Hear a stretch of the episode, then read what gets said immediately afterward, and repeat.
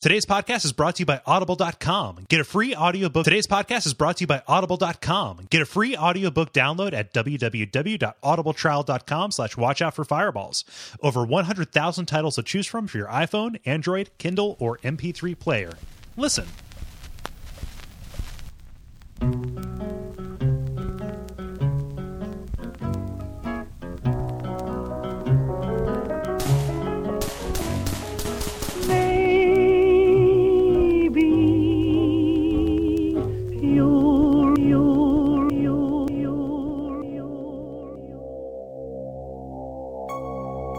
WAF. WAF never changes. The Romans had WAF to comment on the gladiator games of yore. Spain built an empire out of solid gold Legend of Zelda cards. Hitler shaped a battered Germany into an economic superpower, utilizing the podcast somehow. But WAF, WAF never changes. In the 20th century, WAF was still waged over Skype for the subscribers that could be acquired. Only this time, the spoils of Gary and Kole's labor were also their tools Audacity and Logic. For these resources, Video Games Hot Dog would invade Retronauts, and Stand Under the Dome Tree would annex the level. The Retro Video Games podcast community was reduced to quarreling, bickering nation states. In 2012, the storm of World War WAF had come again, and in two brief hours, and some change, well, probably closer to two and a half, your ears were reduced to bleeding cinders by what followed. In the ashes of this podtacular devastation, a new civilization would struggle to arise. A few were able to withstand the onslaught and reach the relative safety of the Steam group or the Facebook page. You are part of that group. Imprisoned safely behind the earbuds or speakers of your choosing, you have lived without knowledge of this specific WAF episode. But life is about to change.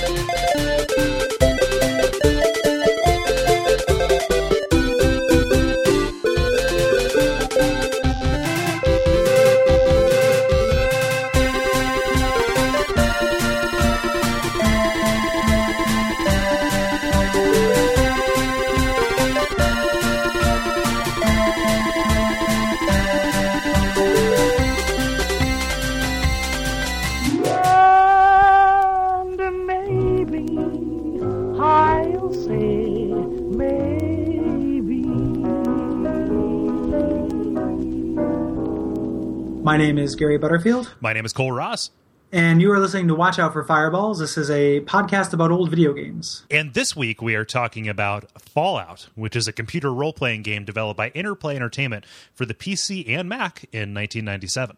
And is maybe my favorite video game. So, Yes. so real quick disclaimer: gonna get a little crazy The most sacred of Brahmin. during this. Yeah, absolutely. Uh, so this game, if you don't already know, is has a post-apocalyptic setting and uh, laid out all the lore that would come for the later games in the series that you know uh, everybody kind of knows. Um, a big part of the setting is this melding of futuristic technology and pop culture from the 40s and 50s. Yeah, the game is lauded for how many ways you can accomplish the different objectives uh, in its in its quests. Uh, you can opt to play entirely in the game's turn-based combat, or you can build your character in such a way that you can talk your way out of uh, most situations. And true to form, that is the fun way to play. right, right, right. that, that that is a subjective thing in the objective part of the recording, but uh, holy crap, the dialogue on this game is pretty good. the, the the dialogue is, is excellent in this game as as well they they mostly were later as well. Um, that's kind of been a hallmark of the series and, and the reason why it's so uh, near and dear to my heart. Um, you know, the game was a huge uh, critical and commercial success. It's on several best of lists.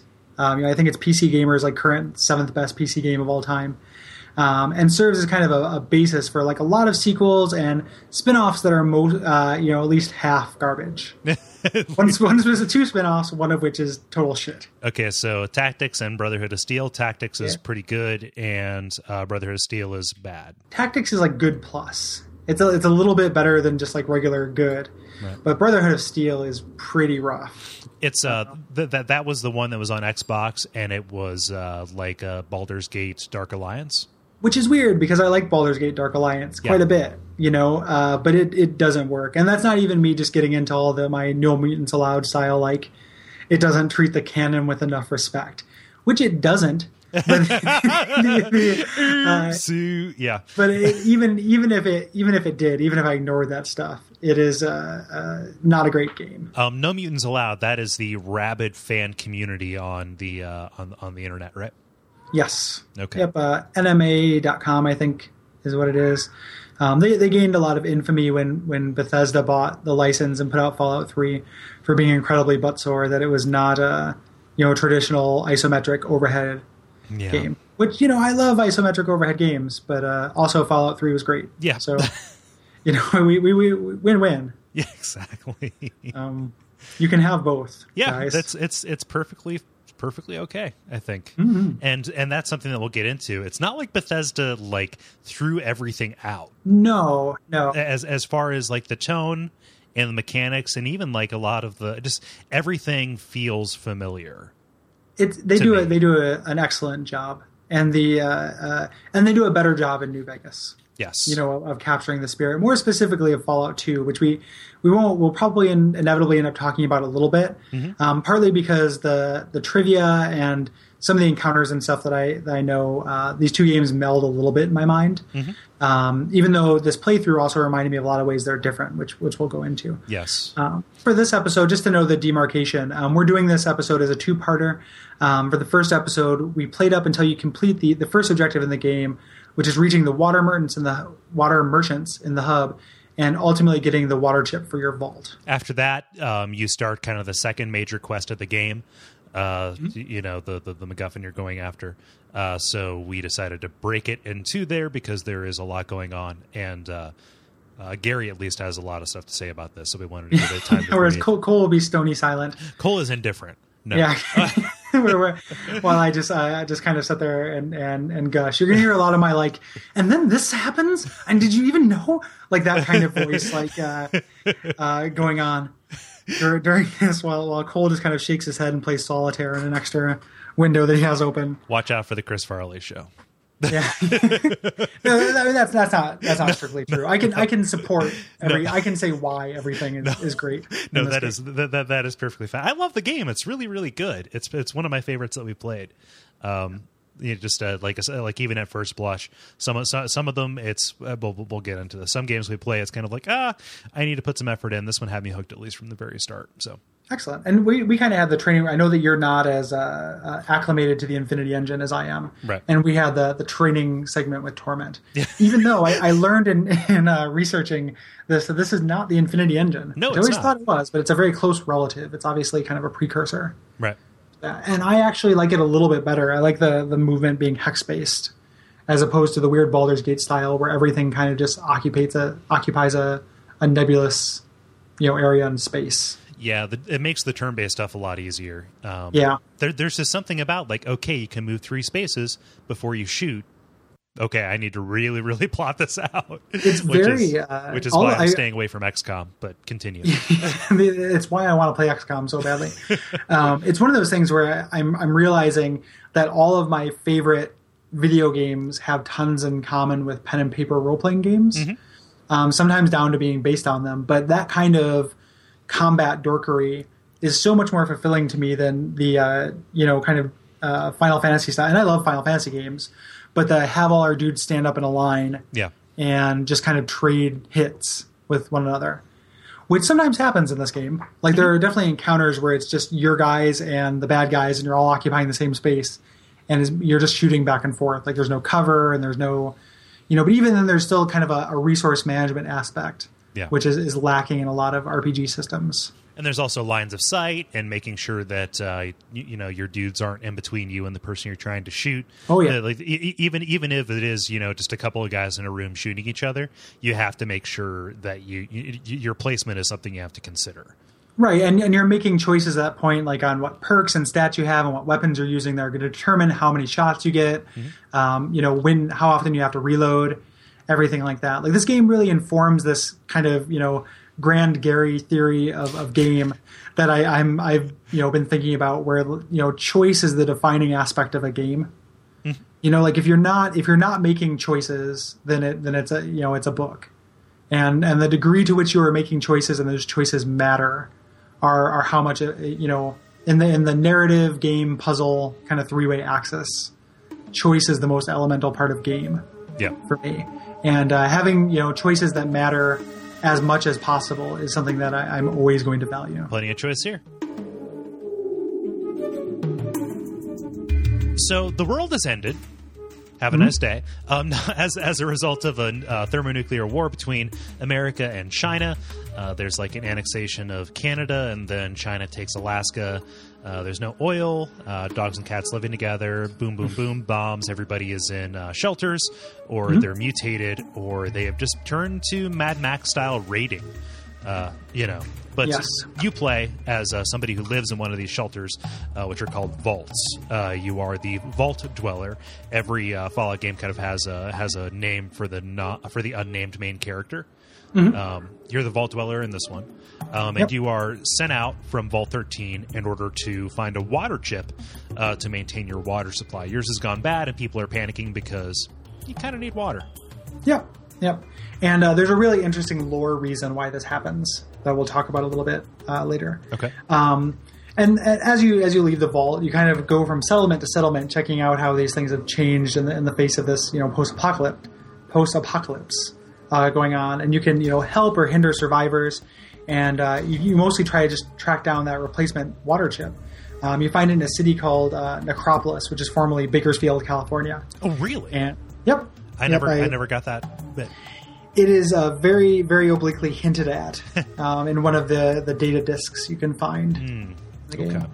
Um, I so mean- you had, How can you tell a difference, right? Ah, ah, ah. I, I, I understand that Bakersfield is a shithole. Lots of meth there. Um, yeah, yeah. Well, there's presumably a lot of meth in uh, Necropolis as well. Except they call Um, it Psycho. if, if it was if it was Fallout New Vegas, there'd be a mod for it that adds it. I have a smell, brother. Put that in the show notes so that makes sense, I guess. is, there, is there a, is, is, is there a, a sex motorcycle? Yeah. yeah. Isn't that miraculous? Um, it is my favorite ex- expression of the human condition is that some guy was riding a motorcycle and it was like, what if this motorcycle seat was a vagina? What are you talking about? And then he decided, like, what's the perfect uh, outlet for this idea? Talking over with friends? No. National Novel Writing Month. Why, why, hey, dude, why are you always zipping up your pants after you get off your hog? You got a Uh, pussy on there? Uh, no punchy. Uh, Okay, we'll put a link in there. Yeah, I gotta put that and the and that uh, that sex marijuana mod from from New Vegas. yeah. Like it just is so so much goodness coming out of the internet in the last like couple weeks. I, I don't want to live on this planet anymore. uh, Uh, anyway. Anywho, in uh, Necropolis slash Bakersfield, um, you kind of you know are presented with a you know a moral choice and one of many in the game where you can either just kind of outright steal their water chip, um, or you can steal it but also uh, repair their water pump. So so they have both and uh, help them defeat some super mutants who are extorting them by uh, guarding their water pump and stopping them from repairing it. Right. And that kind of becomes very plot important in the second half of the game. Yeah. Um, so when you return with the water chip, you are hailed as a hero, which is pretty nice. But when you file your report, the overseer is alarmed by how many mutants that you found out there. The population seems to be booming, and he thinks this is the result of somebody manufacturing super mutants. And uh, he fears for the safety of the vault. So he sends you back out to save the day once again. To be and and and rightly so. He is he is correct to be paranoid about that specific uh, scenario, as uh, as the you know time may may tell depending on how you play the game. right.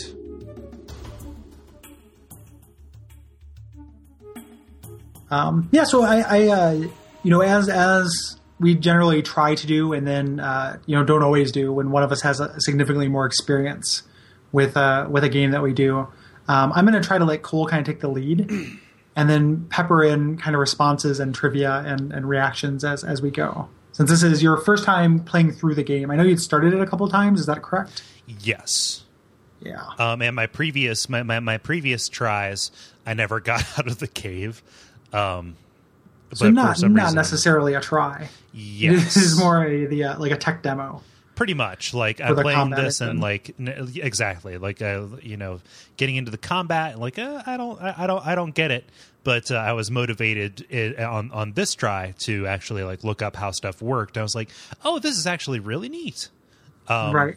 Yeah. The that first uh, the first cave that you're in um, does not uh, necessarily put the game's best foot forward. No. You know, it's you're, you're not fighting really interesting enemies, um, and it really is just kind of a, a tutorial, and is entirely you know more or less entirely skippable. You you lose out on some experience points, but you can you can run from all of these rats if you want to and not lose too much. Right. Um, I'm gonna I'm gonna start with a complaint, and and the complaint is going to kind of carry through uh, throughout the rest of the game, and it mostly applies to the series too. Um, this is a gray ass game. Yeah, Like I I know that shit's all blasted out and stuff, but like holy fuck, it might as well be monochrome. Yeah, yeah. It it is like a a, a you know a color uh, appealing color palette is not the strength of, of this series. Yeah. You know, I think New Vegas did a little bit to remedy that. Mm-hmm. Like there's a little bit you know kind of more uh, more bright spots, and I can see that as being something that you know might turn people off. At the time when this came out, this was the first uh, you know video game I had played in a, in a kind of post apocalyptic setting Yeah. and was not you know was kind of expecting that based on based on that setting um, but this this really becomes something you'll notice when you start getting stopped with random encounters and they're all in the same blasted kind of sandscape The- I like that sandscape. Um, I, I mean, like, I, I get it. I dig. You, you know, I, I, I, I understand why they why they made that choice. But it's like their engine can do a lot of really cool stuff, even if it's not the Infinity engine. The graphics are serviceable, like this pre-rendered 3D kind of thing. The animation tends to be really good. I wish there were more character models, um, but Yes. especially coming off of coming off of Planescape, which is my closest uh, my, my closest approximation of this. Mm-hmm. Like it's it's it, it, I was I was disappointed. Even if I knew what to expect, I was like, uh, this is not fun to look at. Um, it's it's it's in service of the setting Yep. and you also think about like uh planescape came significantly after this yeah, when you talk about the, the variety of, of character models. Um, what they could have done is, is, you know, if they would have added an area or two that were, you know, very brightly colored, Mm-hmm. um, you know, it would have added that much more for contrast. yes. You know, it would have made the, the rest of it, you know, seem bleaker in comparison. And that would have been, you know, a, a lesson to learn. That Yeah. the, the series, you know, never really quite does until until New Vegas and you actually get to the strip, which Yes. is, you know, is is kind of candy colored and, and awesome looking. or uh, um, or the Oasis and uh, you know, uh, three. Yeah, yeah, in in, uh, in Fallout Three, which is you know nice. Like I don't want that all the time, but No, it would have been no. Kind of nice. A, a little bit of trivia again. I, I'm gonna pepper this throughout. Um, in the original version of this, there there are design documents for an area called the Burrows, Okay. which uh, and you guessed it, inhabited by super intelligent raccoons, um, which would have been I knew it. uh, which would have probably been that to this game. Yeah. But uh, ultimately, they decided that that was not uh, fitting in with the tone. Yep. Go figure. And uh, yeah, they actually there is a reference to it left in the game. There's a data disk you can find in the Glow um, that mentions uh, experimentation on raccoons and um, you know their increasing technol- uh, intelligence and and two pairs of them escaping, which would have foreshadowed being able to find their settlement. Oh yeah, makes sense. But uh, that would have been kind of the you know the and you know the the contrast for endless gray wastes. Yes. Yep. I, I mean, I, I I didn't say it was a reasonable complaint, but still, it's there. Uh, No, it's there. I mean, it, it's fine. There's really no other way to do it. Yeah. You know, it's kind of uh, if if that's something that this is a world that you're interested in in being in, it has to look like this. Mm-hmm. Yes. And some people just are not going to be interested in that, mm-hmm. which is fine. Yep. So yeah, you you know you are in this cave. You know the the the the, the overseer has talked to you in his and the, and the creepy limited animation uh, uh, face on face uh, kind kind of like conversation cutscene. Is it Yeah. claymation? Yeah. Oh Yeah. wow. The talking. Yeah. The talking heads are based on uh, claymation. There. Yeah. Which is kind of interesting um, in the game, and only only important NPCs get these. Uh, those kind of interactions. Most of the time, it's all through all through dialogue, which again it can be a barrier to entry for people who uh, Yeah. you know, who are not who are used to 100% spoken dialogue. The uh, that, Yeah. that didn't bother me. I, li- I like reading. The thing that bothered me, the thing that bothers me, is that your uh, your companions are not voiced. Yes, yep, and they uh, they address that as soon as the second one. Sweet, Everything that sucks about companions in this one, uh, they fix in the second one. yeah. Again, just one of those parallels where this is similar to Fallout 3 and uh, Fallout 2 is similar to New Vegas. Yes. Uh, Um, yeah. So after after you get out of there, I think you, you've got um, like one destination. Like you're, you're sent out saying like, hey, maybe Vault 15 has your uh, you know has has a water chip that they can spare. Mm-hmm. Um, and on your way there, as you're navigating this grid like over uh, overworld map, uh, you find this little set- settlement uh, directly in your path called uh, Shady Sands, which for some reason is a Middle Eastern village in uh, in, in the middle of Southern California. Just uh, just just Razlo is Middle Middle Eastern, and uh, the the reason why he is uh, Middle Eastern is um, as you find out later, and again, this is purely optional lore stuff. But the, the vaults are set up not uh, really to save anybody, but instead as social experiments. Yes. and uh, his vault was given a purposely uh, incredibly diverse racial makeup Right. to see how people lived in that kind of environment. So he's the only one who has a face, so you assume that the whole village is like that. But uh, you know, the, the rest of the villagers just kind of you know the settlement is kind of sprung up. So so he there's kind of an in uh, in game explanation for why he is uh, Middle Eastern. So he was responsible for the decor. I guess it could be Ameri- like American Indian. Um, Yeah, it's like a, like a, Adobe's yes. or uh, you know the mound builders. Yeah. Um, you know, is, is that kind of uh, that kind of thing. yeah.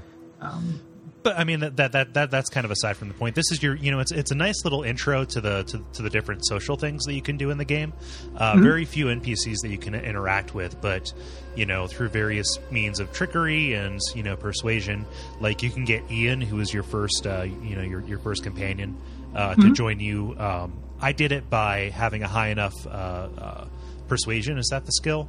Speech. yeah, speech, talkie. Talk, I, I had enough talkie points that uh, that that I was kind of like, well, I can't pay you because I don't have any caps, but you can take a cut of the loot if you want. And s- Yeah. What's interesting about those, those kind of tests and, and a way that this game you know reveals its pen and paper roots is that uh, the when you when you end up in a dialogue choice where you have an option where one of your stats can matter, it's randomized. So even with very low speech, if you get a lucky roll, um, you can still convince Ian to, to join you for free. Um, and that's kind of an interesting thing that later on, you know, the, the series abandoned right. um, almost entirely in favor of set requirements. So if you have a speech of 50, he will come along. If you have below 50, he will not. Right. And uh, what it leads to is kind of, um, you know, one of two th- issues in this game that led to me keeping uh, a save game kind of regimen, which had been a long time since I've done that. Like, you know, creating an archive save when I get into a new area, and then uh, opening up a new quick save for every time, you know, in that area would have one quick save that I would use. The other issue being that the game uh, is kind of crashy. So I, I definitely uh, had a couple of crash to desktops going on. So that, that was kind of interesting. You're, you're encouraged in, in all of the Fallout games to to save uh, before you talk to any important NPC yes. because it's very easy to offend them or fuck up and you know miss out on something potentially very neat. Yeah. Most all, of my saves are titled before blank and after blank. Yeah, that's a great Yeah. way to do it. Yeah. Um, Ian is is uh, the way that they do companions in this game. Um, it took actually some some criticism of the game for me to kind of figure something out. Um, on our we don't have his comments in here because they're they're long, but uh, you should join our Facebook group and see some of the discussion that uh, myself and, and John uh, Solonier, um, one of our, our most stalwart commenters, um, have been having about this. And uh, what's interesting about the the companions, I feel like they're kind of a band aid until for this first half of the game. Like they rapidly become useless about the time we stop playing Right. this time, and they're really just there to provide like an extra target and a little bit of extra firepower um, for that first half, and then you get uh, power armor and no longer need anyone. you become a one, one man walking battle tank. Um, Metal Gear. Um, but uh, once you once you find your Metal Gear, yes, um, gear that is metal. aren't aren't we all sign on the line that has died? Aren't we all searching for a Metal Gear? Yeah. Um, yeah, but um, yeah. So, so it's it's kind of annoying. I mean, I, I didn't find them offensively useless, um, which is which I think is is different from most people. I found them like narratively kind of like, oh, I kind of wanted some buddies to talk to because I'm used to Bioware. I'm, Yes. you know, I'm, I'm used to Bioware games where that really does matter. And you know, and you know, we came we came off of Torment where every NPC has their own quest line, and Yes. to find out that these you know the, the, these guys are basically just just NPCs. They're just there to fill out your ranks and you know give you more shots against people who are trying to kill you. Yeah, they're, they're more they're very disappointing from a narrative standpoint. Um, this is something that improves as the series goes on. Um, the second one has great NPCs, um, you know, that do have quest lines and do have unlocks that can be done through dialogue and who level up and and everything you'd want from NPCs. But nobody, you know, nobody is that into any of these characters other Yeah. than dog Which like when you when you get a dog in a video game, it's automatically the best thing. Yes. Um, Ian is also infamous uh, for shooting you in the back. yep. Um, do not give in Ian an Uzi no. or no. anything that's an automatic weapon by any means, because he will kill you all the time. Ian is going to. yeah, Ian. He kind of looks like a um a, a douche, but he's he's one of the uh, uh he, he's got the uh um one of the very limited number of uh NPC sprites Yes. uh to him, which is which is kind of a bummer. There are like five people that inhabit this world, or at least five Yes. uh at least five uh outfits that people can wear. yes. Um, it's also worth noting how little control you have over him. Yes. Um, you can talk to him and just say, you know, uh, stand closer to me, move further away from me, uh, you know, use your best weapon, and that's more or less it. Um, the secret other like kind of mechanic use for for NPCs, and again, like this doesn't make them any more satisfying in a narrative sense, is as a pack mule. Um, you know, the game does not check for weight when you are bartering, so you can trade all of your you know excess uh, leather armors, and boy, will you collect a lot of leather armors in this game, um, to one of your your NPCs, and uh, they will lose some action points, but that's it. And then you can freely pickpocket from them Yes. and get those things back. So uh, it's useful to have an NPC no matter what, even if they kind of suck. Yes. Uh, yeah, I just the, the, the, there's there's no situation where it benefits you to not take them. Other than when he's shooting you in the back, Yes, but that is or accidentally shooting like a, a neutral faction and starting you know entire town slaughter. that was Um, that's happened to me in Junktown. so yeah, that that happened. That, that that was the only thing. Okay, that that was the only area where that came into play. But I had to reload so many fucking times. yeah, yeah. The game, I mean, the game's really built to be kind of uh, save scummed. yeah, You know, it's not like you're not trying to Iron Man this this shit by any means. And uh, really, the way that I play this game is the same way I play every game. Um, is you know to get the most experience out of it.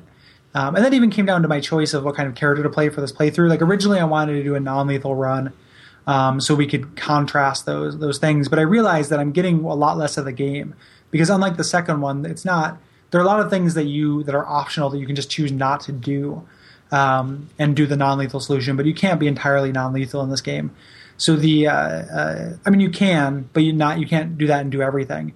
So I did, um, you know, my my my character is you know my high speech, small guns, lockpick, as is is is usual, and uh, just to get everything out of it. And it's the same reason why if something went wrong, you know, rather than rolling with it, I would I would reload because I wanted to see what else can happen. It's not that interesting if all the NPCs kill each other in Junktown and cut off this whole you know pretty neat area. It's much more interesting, it you know, to see what happens as you continue that storyline. yes. Uh, so we both played the same kind of character, although Yep. I I have been putting points into gambling. Um, Interesting. Yeah, that that that can serve you well. Yeah, it has very well. so The uh, one of the you know again just something I love in this game. Uh, currency is bottle caps. yep. Um, does it make sense? No, there aren't even that many glass bottles around like now. Actually, um, it kind it kind of does to me. Well, I mean, it make it makes a sense because you pick some kind of rare thing, you know. But the amount of bottle caps that are around seem unrealistic to the fact of. I mean, I guess in the fifties there were more bottles of soda and fewer cans. Yes. So I guess that that makes a makes a sense. Um, if I recall, the Shitty Brotherhood of Steel, or maybe it's in the the, the good Fallout Tactics one, uh, uses ring ring tabs like ring pulls from cans Hmm. as a, as a currency. If I recall, one of them does that. Right. Um, so it does make a, a kind of sense, but it's a, an amazing touch. And then they switch it to gold in Fallout 2, which is a baffling decision. What? yes, yeah, which they, they immediately switch back, and, and you know uh, everyone is on record of being very repentant about that. Nice. That is uh, that, that that is wise of them to uh, to be sorry. Yes, Uh, you you are bad and you should feel bad. Um, so so yeah, that's uh huh. Wow. Interesting interesting choice. Um so so so yeah, the kind of you know, be, being the character that I was, um, you know, right at the front gate, you're talking to people and you find out like, "Hey, what's going on here?" and they say there are raiders and we have scorpions coming after us. Um, I went to the Raiders first and got summarily just smacked down. Um, and this actually led to me re-rolling my character because I, f- I forget what I chose. I chose fast shot as one of the uh, as one of my perks or traits. I, f- I forget I forget the nomenclature. The trait. Yes, you start out with traits, and then you uh, gain perks. Yes, um, I chose fast shot as a as as a trait, um, which takes away your ability to target. Mm-hmm. To like to do like to do an aimed shot. Uh, yeah, like a called shot. Yeah, yeah, and um, with the, with the way that things shook out, it was like, okay, I can do a regular shot and walk, you know, a couple of you know squares, woohoo, or I can do an aim shot for a couple more AP and have a chance to like kill people in one shot. Uh, Right. And, and I and I kept on reading these things. Um, saying like shoot for the eyes, shoot for the eyes. Like how the fuck do I shoot for the eyes? Oh, you can't do it if you have this trait because it takes that Right. away. So it's I- not actually it's not a bad trait. You just have to. You're, there's a build for it that's really good. Like there are some very low AP weapons that you can get later in the game, Mm-hmm. where it kind of makes up for it. You're shooting you know five times in a round, and and you you know end up doing enough damage to make up the difference. But I like being able to to aim shots. Not least of which because I've beaten Fallout One and Two entirely punching everyone in the world in the groin until they die. like I, I like you can literally beat this game totally successful punching everyone in the balls until they're dead and it is a viable way to beat the game cock um, punching, cock punching never changes. and sometimes they go my groin when they fall over and it's excellent it's so satisfying Is that a Simpsons reference? yeah there's there's we will i mean i'm sure we'll talk about it but there are nothing but like awesome fall or uh, pop culture references in this game i'm sure you noticed that the in the intro movie which is great by the way we didn't Yes. talk about that um the the the brand of tv is a radiation king Yep, I, I noticed that. yeah yeah i mean they're nothing but fallout you know kind of pop culture references which they only increased more of in, in two but uh yeah. yeah Oh man, that uh, in, in, increased respect. Not that I not that I was lacking before. Um, yeah, so I went to the Raiders, and uh, I was I was really outnumbered, even with Ian. So eh, okay, I'm gonna try the Rad Scorpions, which uh, again, not really leading with its best feet because you're walking into this big gray, boring place with the with one kind of enemy that will poison you. Yes Yeah. Um, there is a, a, a puzzle solving kind of smarter way to handle this, um, but you need to change the sequence a little bit. Um, the entrance to the cavern for the the rad scorpions is uh, is brittle, and if you go to Vault 15 first, um, you can find dynamite there, and you can seal the rad scorpion uh, scorpion caves without ever setting foot in them. That's what the and get- dynamite is for.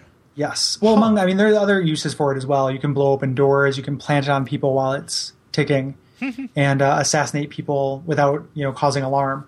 Um, but it is the except for the alarm that somebody just blew up. without anyone thinking it's you. They just think that he's the drummer from Spinal Tap, and and, and that's just what happens. All that's left is a green puddle. Yeah.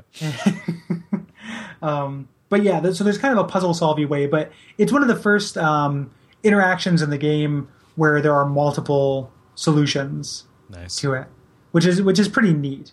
Um, you know, the game would later take this in, in kind of further, but uh, right off the bat, you know, I remember that being really impressive to me when I figured that out.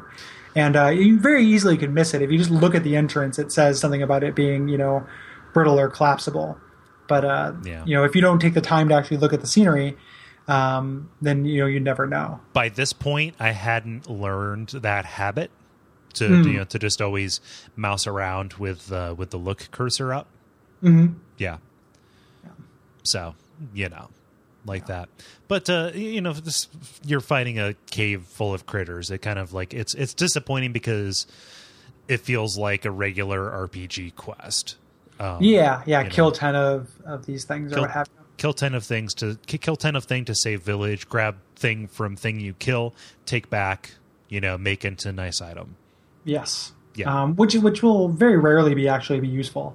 The anti venom Yeah. that's created from uh, from this.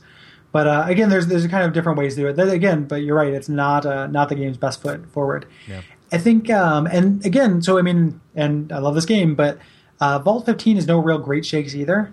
Hmm. Like I like that it's been overrun. I like this ominous feeling that you have this totally working vault, Yeah. and there's one that is just totally wrecked yes you know, and has been, uh, you know, overrun by mole rats and rats, and uh, you know, is is totally abandoned. Like that's a nice touch. Yeah. But it is it is really just kind of a dungeon. Yeah and the the whole rope thing i didn't i mean i didn't really get either it, it was difficult for me like just I, again like at this point just like looking around you know i hadn't learned this game's vocabulary yet so yeah.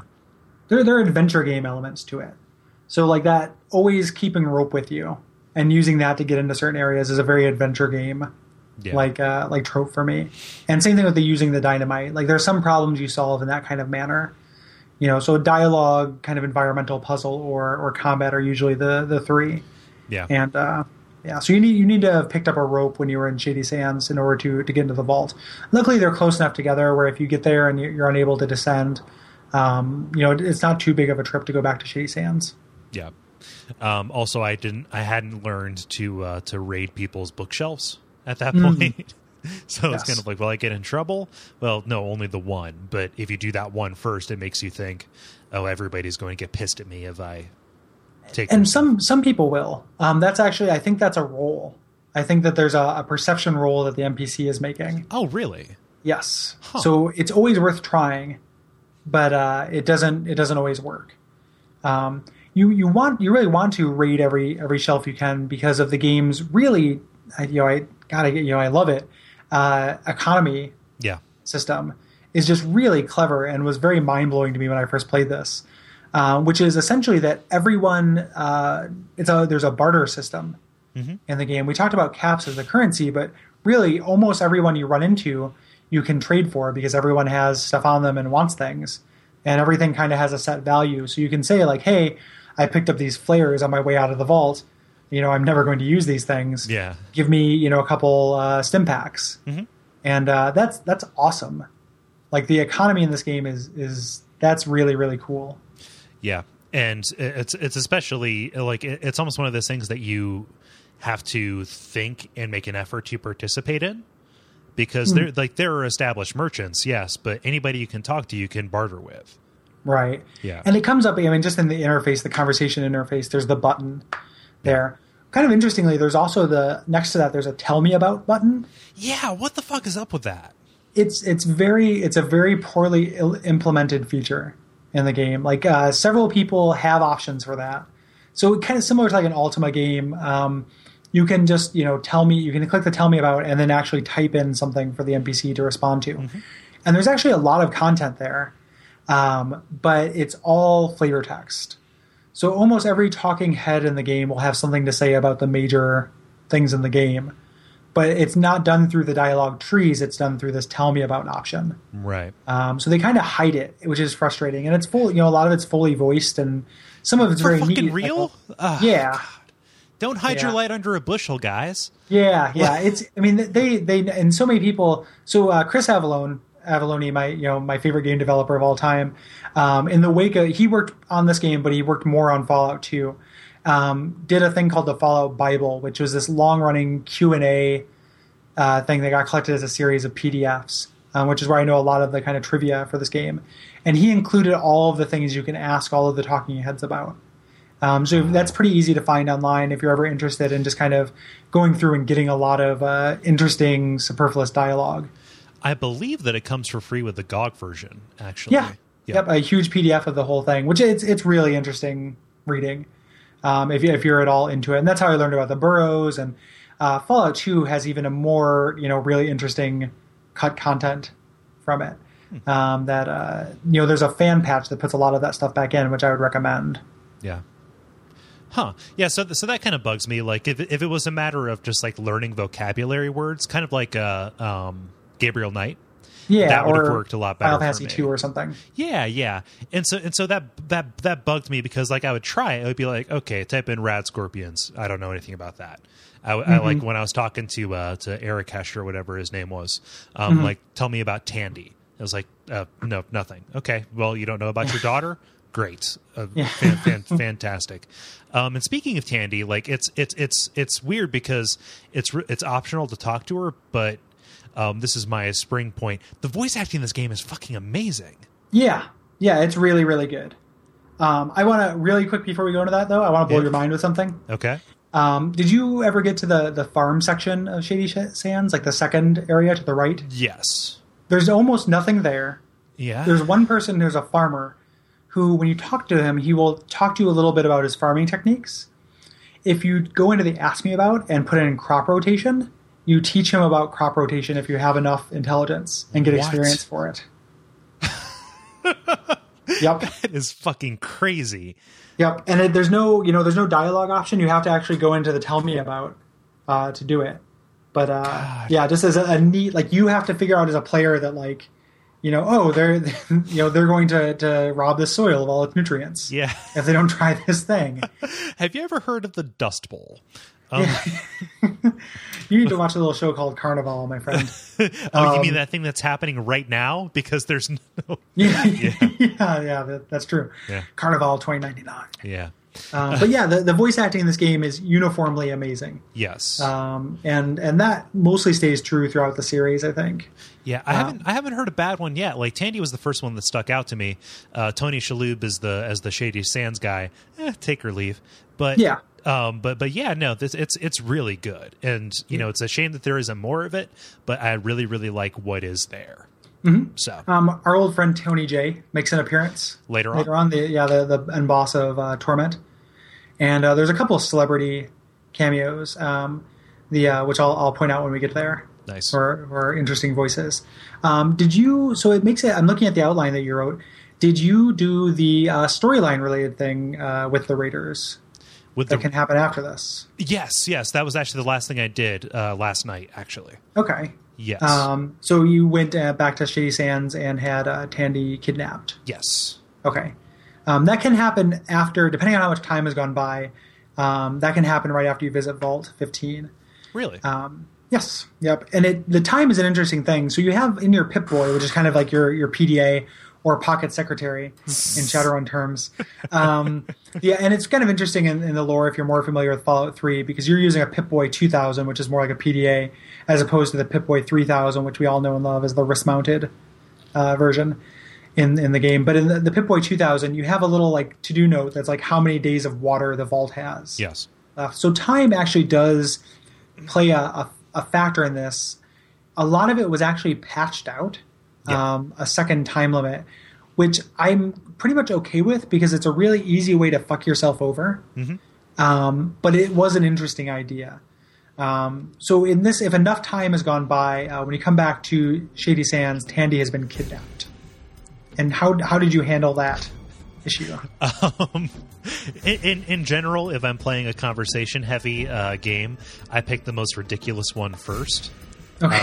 Um, so, so I go in and I talk to Guar or whatever his name is, um, and they're they're not immediately hostile, which it kind of makes sense. Um, Like I found out where like where she was when I when I was talking to one of the guards outside. I was like, hey, you know, looking for somebody uh, six foot tall, blonde hair, you know, et cetera, et cetera. Like I don't I don't know nothing. Like oh, gee, it's you know really kind of bad because you know I found out there's like a bounty on her and like I really need to find her. It's kind of like oh now you're speaking my language, You know, Right. talking about bounties and things like that, and like oh boy, you know, be sure to tell our leader about it. You know, we need to get our cut. Like okay, it's like yeah. So she's yeah, you can trick them. yeah, which is which is neat. That's that, that's like a nice touch. Uh, just kind of like, oh, I, I know I know what they want. I know what motivates them. I'm inside their head. Um, yeah, uh, but I went and I talked to uh, to Guar or whatever his name is. Garl. Yeah, there we Yes. go. Um, and uh, the first conversation option for me, I don't know if it's because my intelligence was high or because my speech was high. Um, it was like, you, you know, it's kind of like, hey, I- I'm here to get her back. Well, why should we? And I think my, my, my response to him was something along the lines of, I will come after you with a power that you cannot possibly fathom. or something like that. Yes. yes, it is a, singularly badass line. exactly. Um, and, and his response is also badass. He says, "I'm not sure why, but I believe you." So I'm gonna Yeah. let her go.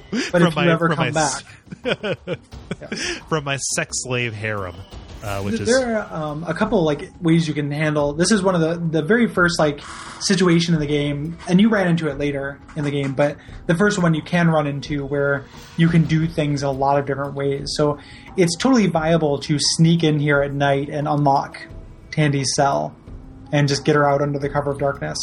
Um, you can also, if you're wearing the leather jacket, which you should be at this point, not only because it makes you look like uh, Mad Max, but also because it's the best armor you found at the time.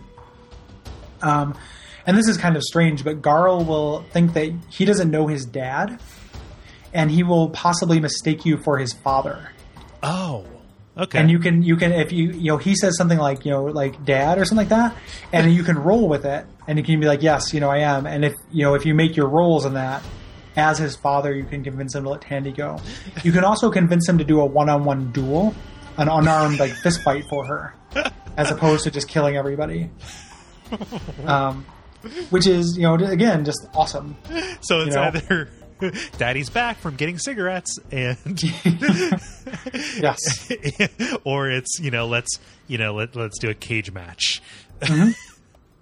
What uh, there's a, he has a couple other slaves, which like I always free Tandi in the early game, but then come back when I have some more firepower and clear this you know uh, hive of scum and villainy out and Yeah. and free the two slave girls. Yeah. they have some nice gear on them too. If you uh, if you take them out now, um, which is possible, it's very difficult, but you can do it by kind of aggroing you know lone uh, raiders. Yeah, there there are, there of- are tents that have just one or two outside of the main house. Yeah, so if you can, if you can fight one at a time or get them in a choke point, like you can get them in a doorway pretty easily, and uh, you know aim for the eyes. Always aim for the eyes, and if you get enough uh, you know hits in that way, you can you can more or less win this with just the two people. But it's it's pretty difficult. It might take a couple tries. I just I just rather talk my way out of it. Although Oh, it, totally. it, it it does like you know combat has a great perk in that it, it supplies itself. Like you get stim packs and things like that as Mm-hmm. as loot. So things that you wouldn't really need if you weren't fighting, you don't get. But if you do fight, you do get them. Right, and the game doesn't quite uh, do that. You know, it is possible to get through the game without fighting uh, entirely, but it is kind of difficult. And there are a couple fights where you, you more or less have to do that, and you'll, you're going to need money to get equipment for that stuff. So it makes a kind of sense. Like doing a balance is fine, where you Yeah. you get into some fights and, and get some loot to resell, and then also uh, you know avoid some fights entirely. Yeah, Um, this one, uh, you know, I, I kind of play. I think it was Will, um, our friend Will, who does the backlog killer, um, says he likes to play these as uh, the man with no no name, more or less, and just clean up the West. You know, um, like just you know go out and just uh, you know do some frontier justice, and uh, that that's a good way. You know, doing good for people and being nice to everyone will get you the most out of this game. yeah. Even though other options are totally viable, you can at this point kill everyone in Shady Sands, and you will be fine. I always play these games as a gunslinger Yeah, from uh, from Dark Tower. So. Mhm. Yep, So after after uh, you know you deal with the raiders, you go to the you know the first kind of major city in the game that you deal with is uh, Junktown, and uh, this is the first kind of celebrity cameo. The uh, the voice of Killian is Richard Dean Anderson. I recognize that name. What is who who, who is he? He is MacGyver. Oh shit! Really? Yep. Wow, Nito. Uh, not as resourceful as uh, MacGyver in the, in in this case because he is uh, in, in in a stalemate. Um, kind of actually, it's it's it's it's neat. It's like a Wild West kind of thing with the with the saloon casino owner who's crooked and he's taking stuff over and all that kind of thing. Uh, and uh, you know his name's Gizmo. He's a he's a big old he's a big old dude. He got the obesity bees. Um, and he's he sends an assassin over to uh, to take out Killian, who's the law around these parts. Mm-hmm. Yeah, both uh, you, you both great voice actors as well. Yes. I like Killian and, and Gizmo quite a bit. Um, it makes a kind of sense to get on Killian's good side, as he is not only the mayor, but he also runs the store, Yes. which is a little odd. um, but uh, um, it's, it's kind of you can have some fun interactions with him that are kind of playful and negative when you first run into him. Like if you give him some lip, uh, he can put you in jail for a day, yeah. kind of right off the bat, and uh, you kind of pay a fine to get out. Um, you know, he has uh, some frontier justice, but most people will probably help kill the assassin. And uh, this opens, uh, you know, one of the big quest, uh, you know, choice related good versus evil quest lines of the game, which is, you know, he wants you to get evidence. You know, he's got this, this, uh, you know, he's he's lawful good. Like he needs to to have a reason. He can't just he knows Gizmo's corrupt, but he needs proof. So he gives you a couple of different options for getting that proof. As if, like, I got a message for you from Gizmo. Blam, blam, blam. Isn't enough proof? yeah. Yep. Yeah. He needs more concrete evidence because otherwise, hmm, we'll, we'll, we'll, we'll try him. The internal affairs, which is just, you know, just like one of the guy, one of the nameless guards, I guess. I don't, you know, Killian's a loose cannon, but he gets results. Yeah. Why are you standing? um, yeah, but uh, McGarnagle. But uh, see, see it. I brought it back. No, Yeah. uh, I really liked this quest, like a lot. yeah. Yeah, it's, it's really fun. Like, there's a lot of like uh, something we didn't talked about very much is that a lot of the dialogue is really funny. Like the same way that uh, you know one of the things that um, Tim Schafer, you know, as famously said about Monkey Island is that like having the the dialogue choices that all led to the same thing meant an opportunity whenever you have a dialogue interaction to tell four jokes. Yeah. And this game doesn't do that quite, but in most interactions, there's kind of a funny, jokey option. Um, you know, so when you go to uh, Gizmo, um, you know, you can either plant a bug in his desk for, you know, he'll plant uh, pl- plot later to uh, to kill Killian, or you can record him offering you the job. Yeah. And there's some fun stuff in there, like you can, you know, ask him to repeat himself into your lapel and, and stuff like that, which results in you getting caught, but it's still like pretty fun. You know, it's still pretty fun to do. Yeah. Wait, so you have to plant the bug in his uh, in his desk? I think so. I was I, I always do the uh, the the wire. Okay. See, I was I was unclear because I thought the bug went to the ta- went went to the tape recorder. So when I was there, I, I I put the bug on his on his bookshelf, and then I went up and talked to him. So I guess I didn't have to put the bug on his bookshelf. No, you, you just kind of got double evidence. Oh, cool. Yes. Yeah, but uh, it, it leads to kind of a fun little like one of those stalemate, you know, a bunch of guys in a room fights uh, between you and uh, I had Tycho with me in, in, in this instance, which really helped. Uh, but you know, between him and his bodyguard, which is kind of neat because he's stationary, and when you kill him, he just kind of like slumps over his desk like he you know got shot in a car in Grand Theft Auto. He- He's one of very few unique sprites Yes. in the game. Um, what's kind of interesting too is that if you want at this point, you know, go get hired by Gizmo, you can just be hired by Gizmo at this point. Like if you want to, you can say, "Yeah, I'll kill Killian," Yeah. and then go do it if you want. Does that pan and- out? Um, you lose like Killian no longer sells stuff, but you can rob everything from his store. Oh yeah. Like you can do it. Like you go, you go kill Killian, you go kill the guards, which there's maybe like six of them. It's not too bad, and uh, it works out, you know, just fine for you. Like you get a lot of money and you get a lot of equipment that you can steal from Killian. It's you know it's the evil option, but it, it works. right. You also don't have to go along to this fight. Like this this guys in a room fight. Like Killian says, "Hey, do you want in on the action? Like I'll throw something in for you if you come with." Yeah. I could use an extra gun. And there's a very similar thing that happens later in the hub. Um, so if you're not rolling for combat, you can be like, nope, and just let them take care of it. and, then and they go do it, and you can just go get the loot later. Yeah, that was how I got my uh, that was how I got my doctor's kit. Was Oh, that, yeah. that was one of the rewards. So Mhm. yeah, um, but yeah, that, that that's pretty cool. But that's not everything that you can do in in Junktown because Gizmo is like only one of the bad elements there. There's also Mm-hmm. this gang. What's the gang called? I forget. It's Like the Skulz? The, skulls. S K U L Z. Yes. All of the the the the, the uh, when you know when Fallout Three came out and everyone was like tunnel snakes.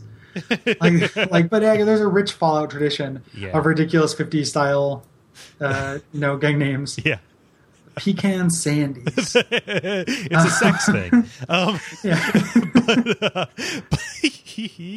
um, but uh, yeah, the, like talking to the game members is kind of funny because they very much got like a like like a poor man's rebel rebel without a cause kind of thing happening. Yes. Like you know, like oh Gizmo don't know shit. We're the real people who run this town. We're fighting for the good of the people. You don't get it, man.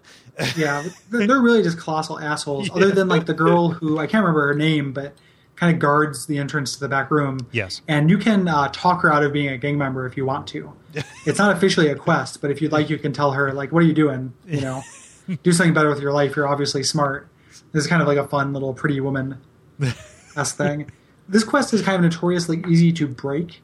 Um, dealing with that gang, um, it looks like from the notes that you did it the correct way. Yeah. Um, the incorrect way is going and killing every gang member on your own.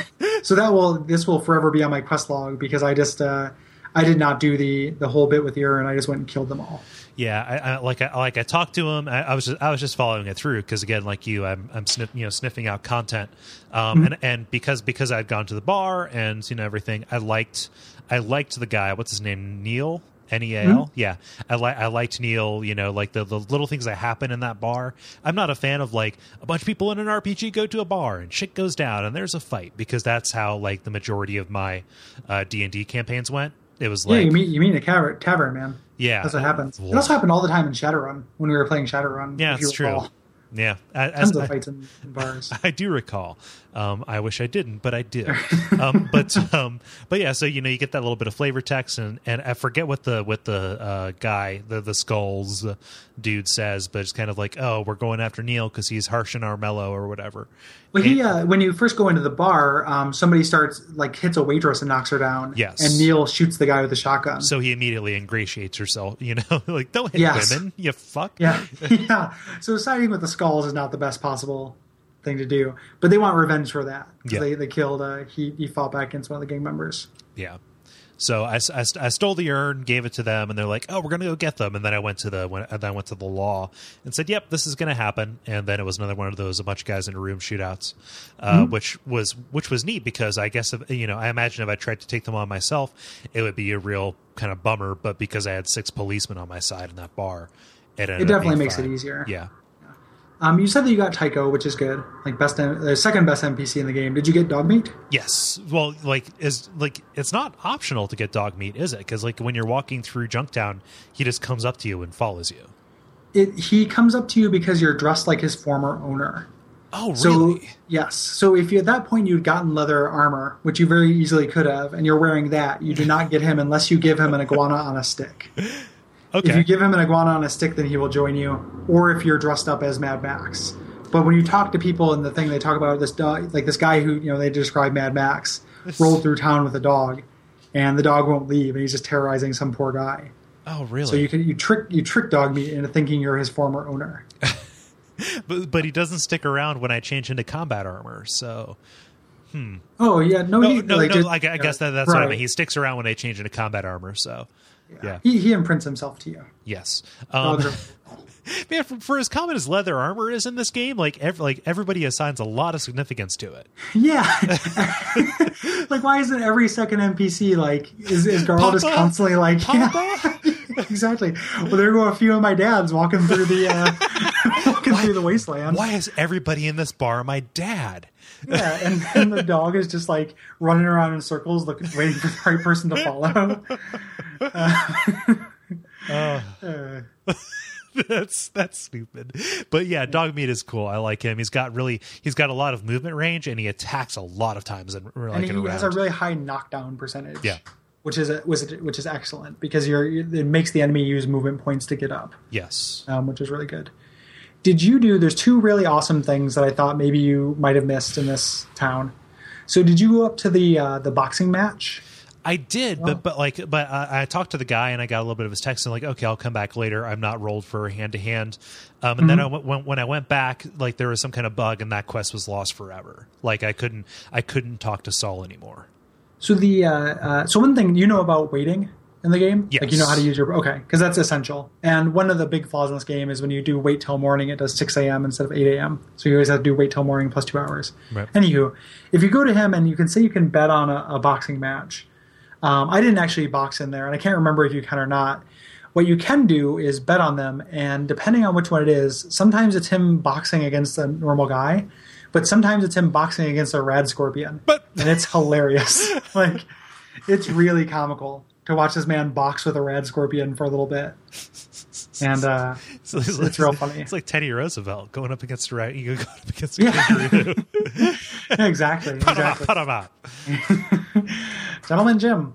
Um, the other thing is, did you have very much interaction with Doc Morbid? Did you find out Doc Morbid's sinister secret? Yes, yes, I did. Yes, okay. um, that was really cool. I for, for some reason I didn't have it in my notebook, uh, but yeah, that's that's cool because it's called Doc Morbid. Like what? Something's going to be wrong. He's kind of a jerk. You know, I know plenty of doctors who are jerks. That's that's wrong, but none of them are named Morbid. Yeah, yeah. It could just be unfortunate, but in this case, it is not. Yeah. Um, the, the doctor for this town uh, is harvesting body parts from people and selling them as food to a guy named Iguana Bob, who you, you run into later. and you can and, uh, extort you, you can extort him later Yes, on. which is awesome. Yeah. Um, and you get tons of great dialogue options when you're doing that. Um, my God, it's made of people. um, if you end up down, so it's hard to do this, but if you end up down in Doc Morbid's like sinister, you know, mutilation bunker, yeah. uh, he will enter Elijah into a in Sin City basement. Yeah, yeah, exactly, exactly. He will enter into a dialogue with you where if you don't initiate combat, he will remove one of your eyes, um, and then attempt to sell it as as as food. Does that Um, reduce your accuracy? It gives you the crippled eye condition, so you have to go to another doctor to fix it. to um, replace your he- eye? He just kind of talks to you. He's like, "Oh, you're in bad shape," and kind of leads you into this thing. And you're like, "Well, actually, I'm feeling fine." He's like, "No, no, no, get on the table. You're not feeling good." and then eventually removes one of your eyes, um, or you can at any point break off and, and start fighting him at that point. But it's not a. It's one of those like awesome little details in this game where it's not a quest. It's not you know no one says like investigate what's happening with Doc Morbid. Yeah. You just see some guy named Doc Morbid figure out something's up, and ends up being this totally optional, neat little bit of content. Yeah. I, I- mean, like I did, like nobody nobody talked about anything. It was just kind of like I'm in here. Oh, I wonder where this trap door goes. You know, like well, Mm-hmm. He's got this little demented, like uh, mentally handicapped midget yes. Who's, who's working for him. You know, Midget is not the preferred nomenclature. little little little person. yes, He has a retarded little person. yes, a rich- Um, I can only get one of them right at a time, Kole. it's like when I learned how to make wine, I forgot how to drive. Um, but um, but yeah, that's uh, he's got like it's like tattoo from Fantasy Island. Yeah, like a sinister tattoo. Um, speaking of Planescape, the uh, so so that's a fun little bit. Yeah, um, I liked the bit in the uh, in the inn um, with, with with Sinthia, which is another uh, another kind of optional thing because he's going to stay in an inn. You can just you know rest or wait or something like that. But uh, there's a there's a prostitute with a heart of gold. In one room, you rest and you wake up in the middle of the night, and uh, there's a crazy man like holding a knife to her throat, and you have to talk you have to talk him down. Mm-hmm. You can also initiate combat, and if you get a, a headshot or an eye shot, you can do the you know the badass like shoot over her shoulder Oh yeah, and, and kill him. But yeah, it's it's mostly you know it's meant to be done through kind of a, a hostage negotiation mm-hmm. kind of thing, which is really if you have you know if you have good enough speech, it's really satisfying yeah. to do so. because it's kind of like, come on, you don't really want to do this, do you? Yeah, we can talk. And I, I think I, I think I got him to leave. Like he asked for two thousand caps, and I was like, "No, you're not going to get that, but I'll let you go." You know? Yeah. yeah, Yeah, that's too much. You know, you can just walk away, and he does it. Or you know, if you fail that roll, he uh, he shoots her, Yep. and uh, which you had to live with, um, which, which is unfortunate. Yeah. But either way, I'm pretty sure you know it completes the the kind of the little bit. Um, I think that's just about everything in, in Junktown. Something that's interesting, um, again, just kind of cut content. So uh, at the end of the game, and we'll talk about this more, you get an ending for each area you you did, and depending on your actions, they have different endings. Um, in Junktown, you get a good ending if you side with Killian, and a bad ending if you side with Gizmo. In the original, the way the game was conceived, it was the opposite.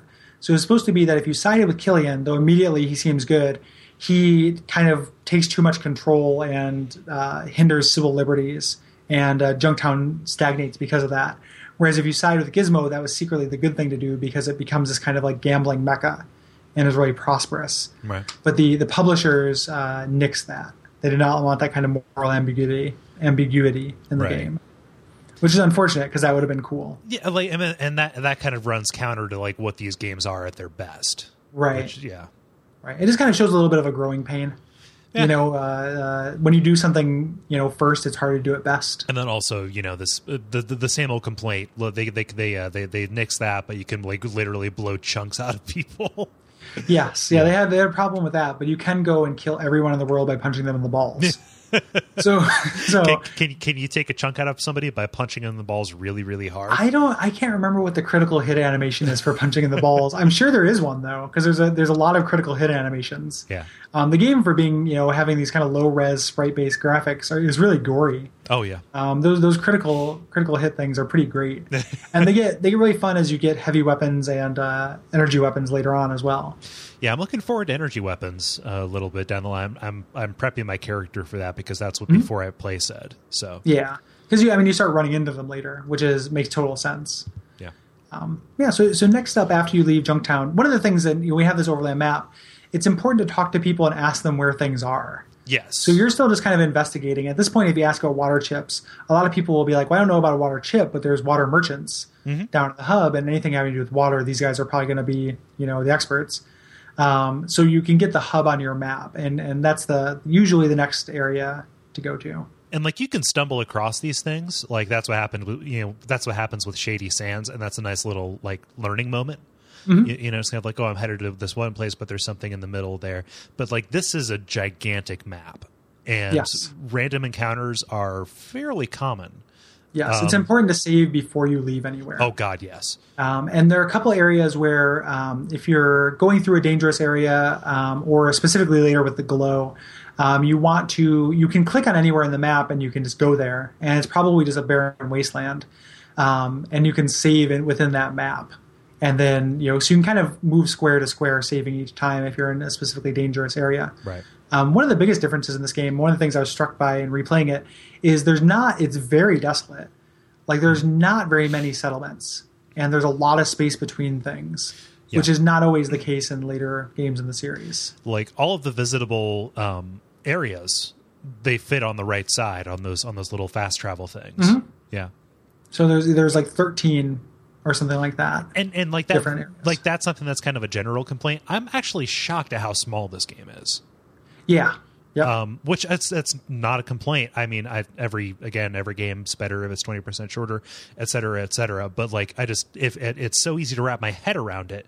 Whereas if i think about something like the modern games or even what fallout 2 sounds like it's kind of like oh this is uh this is a uh you know a big big thing a big task it's one of the things that gives Fallout 1 the edge for me over Fallout 2. Like Fallout 2 is fantastic, um, and I love it because there's so much to do. Whereas Fallout 1 is very succinct. You have a very set goal. It's very uncomplicated, and it's very uh, compact. So you can concentrate on all these tonal and story elements that are being introduced. yeah Um, whereas the second one, as much as I love it, there's a lot going on in the second one. Like town, there are several towns about the size of the hub. That you go yeah speaking of too much to do like the hub dog Yeah, the the hub has a lot to do in it, like um, which is kind of why I chose it as as you know around the ending point for the for the playthrough because I knew we could spend some time on the hub. like I I didn't do as much here as I thought I would, and like throughout throughout the rest of the game, because of how small and brief it sounded, you know, it was. I was wondering if I was missing something, like if I wasn't paying enough attention or things like that. And I got to the hub, and it was like there is just way too much happening here. Right, and it, it makes sense though. It's supposed to be that. It's supposed to be the uh, the big commercial center Right. of this you know area of the the West Coast.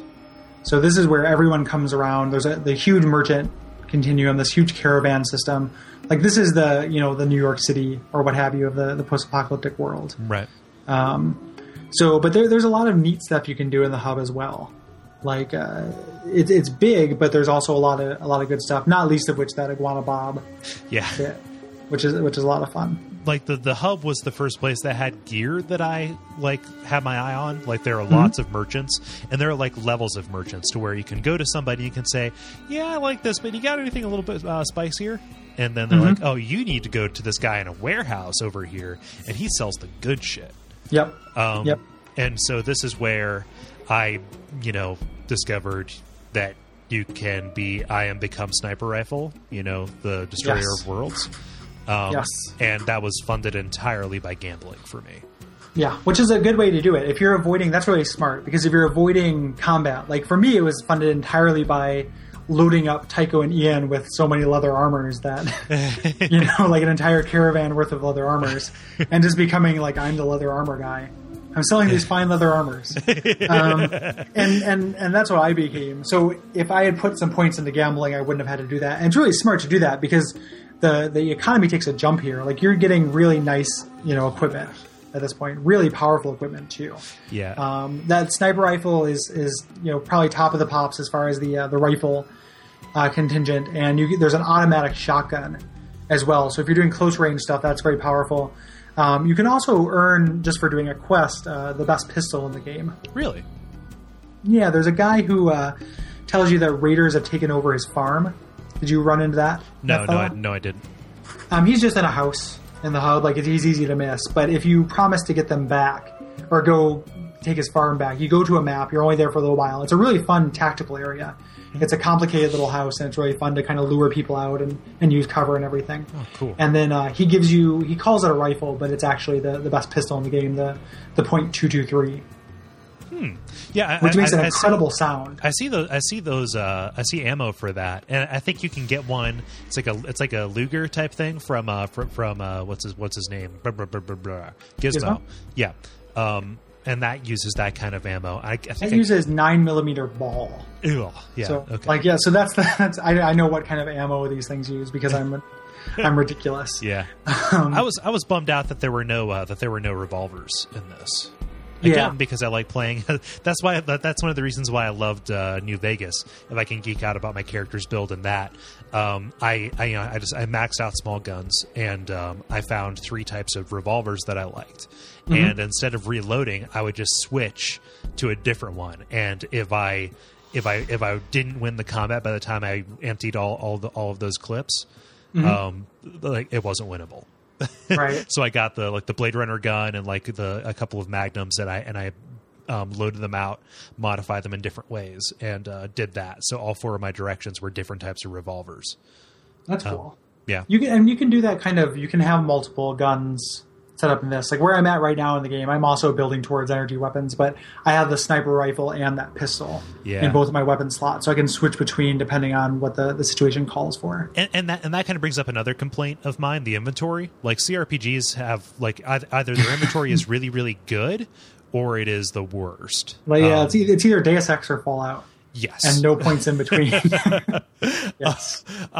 um yeah. So so like with this um it's a nice touch how you have to be empty handed in civilized areas like the hub um or else people will not re- re- respond to you. Um I, I like that a lot. But uh that makes it so that your off hand weapon which it's a nice touch to be able to switch stuff. Like it, it- you if you're going to be in a town and there's plenty of combat in towns too you need to keep your second hand um empty. Right, concealed carry. Exactly yeah, yeah, but yeah, it, it is obnoxious as far as management, and also you have to put away your gun before opening any doors or anything like that, or climbing a ladder, which is annoying. Um, there's no take all button from from looting. Um, when you get new items, they put it at the bottom of your inventory, which is mind boggling. yeah. um, like no one play tested that apparently. Um, so yeah, I agree. The inventory is clunky as shit.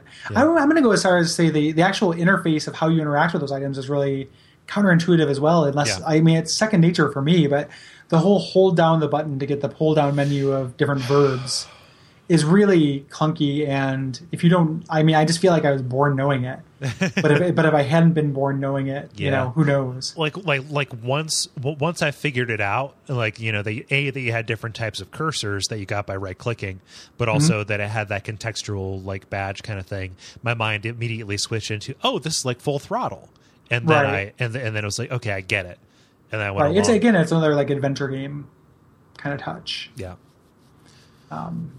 Yeah. So what did you? Um, it looks like I mean you didn't do too much in the in the hub. What did you do in the hub? Oh man, I went over to the uh, to, to to Old Town, I think, which is Mm-hmm. where all the where all of the uh, um, warehouses shady and stuff are. Yeah, Yeah. yeah, and um, I couldn't walk into any buildings without like getting into a fight with some with, with, with some thugs. Um, so that was that was fun. Actually, I cleared out all the thugs from the area. Like a, a hard rain came and cleaned out the streets. So, Um, so, you, so you did the thugs in the when you immediately come into your right, below you there's a house where there's some thugs who immediately open fire. Um, you did that, right? yes, Okay, that will serve you well. um, but then I- that's an but, important. But then thing. Tycho died in that fight. Oh, okay. and so I had to like I reloaded, and it took me back to before I got a lot of gambling winnings. So I was like, well, shit. Uh, It- you know, like it's it's I don't. It's hard for me to let NPC die. NPCs die. Mm-hmm. It's okay to let NPCs die in, in Fallout One. yeah, Like they don't have personalities, and they're not going to last. Like as soon as you get power armor and start fighting super mutants and death claws, they will die. yeah, Um, and it is sad. Like there, are, the the links that fans go to to keep Dogmeat alive are incredible. Like if, if the end game, and we'll talk about it next episode. It, it requires this Byzantine system of setting up a cage made of force fields what? to stop Dogmeat from from from charging into a certain death in that last fight. I almost always do it because I don't want my dog to die. um, I immediately, if somebody shot dog Dogmeat, I would like rush over to him and and kill anybody who was fucking with him. Um, you know, don't don't mess with when you give somebody a dog in a game. Like I don't even like dogs that much in real life, yeah, I know. but right? the uh, in a, in a video game, like it just it, you know I'm into having a dog. yeah, Um, but yeah, it's hard to keep people alive. So whatever you need to do to re- if if you reload with Tycho dead, um, clear out that building because Okay. you will you will thank yourself later. okay, cool. Um, Uh, I, someone is being kept uh, hostage who is important later. cool. I, I also talked to uh, talked to a ghoul slash mutant, maybe as a mutant ghoul, uh, homeless guy. You give him twenty caps, and uh, he tells you about this uh, excursion that he made. Which, like, because I know a little bit about the story, I knew was plot important. Um, but uh, that was a neat little story. Like the whole process of like people becoming ghouls is is is interesting to me. Um, and that's I, I like how that's played with in, uh, in in Fallout Three, like how they have the whole city there of people who like are from before the war, Yeah. um, and how that culture is entirely different. So talking to him, like like he's been one of my favorite NPCs, even if he is horrifying to look at. Yeah, Harold. Um, Harold is the most important NPC in, in the Fallout games, and he has appeared in all of them other than New Vegas. Really? Um, yeah, he's he's in uh, he is the guy who you meet in the Grove in Fallout Three, or like whatever it's called. oh, for fucking real? Yeah, that yep He's tree dude. yep. Oh, and wow. in the second one, he has more of a tree growing out of his head, and in the third by the third one, he is entirely a tree. wow. Um, his his mutation is turning him into a tree slowly. Um, but yeah, he is the most plot. He is involved in a lot of the plot things. And this conversation you're talking about, the backstory, is really like the backstory of the ultimate conflict of this game. And you can miss so much of it. Like if you don't talk to him, and then you have to kind of put the pieces together. You know, it's important to remember these names that he's talking about and Right. To know you know who the main antagonist of the game is and, and how that that works. Um, yeah, Harold is, is wonderful. Like and he's really funny and his voice voice acting is really good. yeah. Um, you know, I love the the how whenever you ask him how to you ask him how did I survive, and he goes didn't, and he laughs, and then later you can ask him again, and he goes didn't. I love that joke. And then one of the I options is. I know. Yeah, I can tell. It's just very like you can play the Vault Dweller is very wry, and which is really fun. Um, but yeah, Yeah. he's he, he's he is he is delightful. Um, and he's also a really unique. I mean, he's turning into a tree. He's not quite a ghoul. Um, he's kind of a, a you know a kind of a mutant. Yeah. Uh, you know, but he he is awesome, and he's it's good that you spend some time with him because he's I think it's mandatory actually that you spend some time with him. But it is uh, uh, if you want to, yeah, if you want to discover the mutant threat, he leads to that thread. Um, but he is uh, he's he's a delightful NPC. Yeah. So that that that was that was probably the most the most important thing that I've done in the hub so far. Like I, I didn't do more of the like more of the merchant stuff, you know, like like the like the various trade guilds um than than I needed to. Like I did one thing for the water merchants, uh like guarding one of their caravans. Mhm. Um but that wasn't too remarkable or anything like that. I did Iguana Bob, um, and that was that that was neat. And uh, other than that, it was just a matter of like, okay, I'm going to really, really gear up because you know I know Necropolis is coming. Yeah. The there's not like the other stuff that you can do in this game, like those caravan trips are not story important. Like they're kind of neat that you can go get a job and get kind of tra- transport to different areas. So it kind of functions as a fast travel almost, except you just do a little encounter. Um, they, there's a cost benefit thing though where they take time. So it's kind of a way that if you're playing a combat heavy character, you can get some loot and trade for some of that those weapons. Um, but at this point, the clock is still ticking. So um, you know it becomes this this, this you know trade off.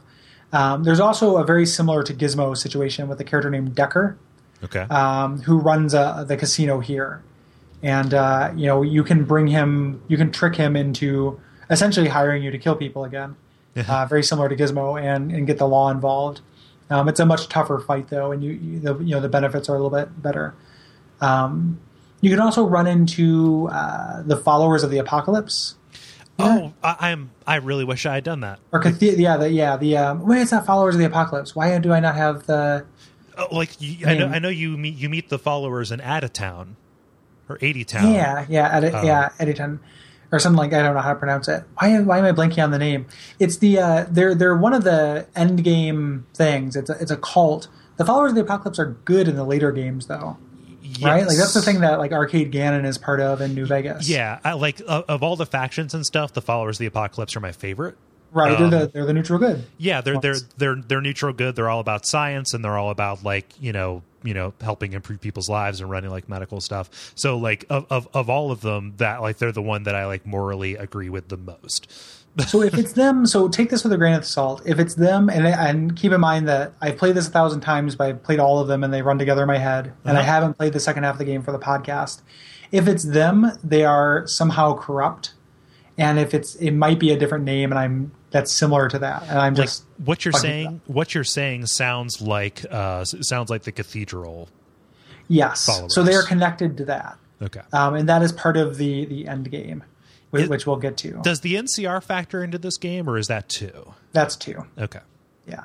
Um, so the other, the weirdest and kind of tonally most off-putting part of the hub too, that you can play the entire game. Like I didn't find it the first two times I played through, is there's a thieves guild in uh, in the hub run by a character named Loxley, who is fully voiced and is entirely a, a character who has like a ridiculous British accent, and uh, who gives you really good lockpicks and teaches you how to do thief things, um, which is really weird and medieval and really, uh, you know, Elder Scrollsy for for a, a Fallout game. Yeah, it feels like that. That sounds like it's from a different game.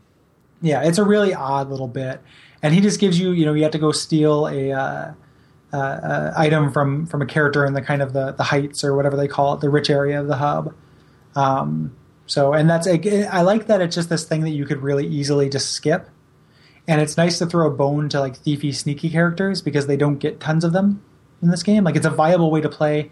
You can always sneak attack people and get a lot of damage if you if they don't know you're there um, that can you know is a good way to play through the game if you want to. But the uh, there's not very much quest related stuff other than freeing Tandi. I'm I'm I'm really bummed out that I tagged lockpick. Actually, um, does that pay off later?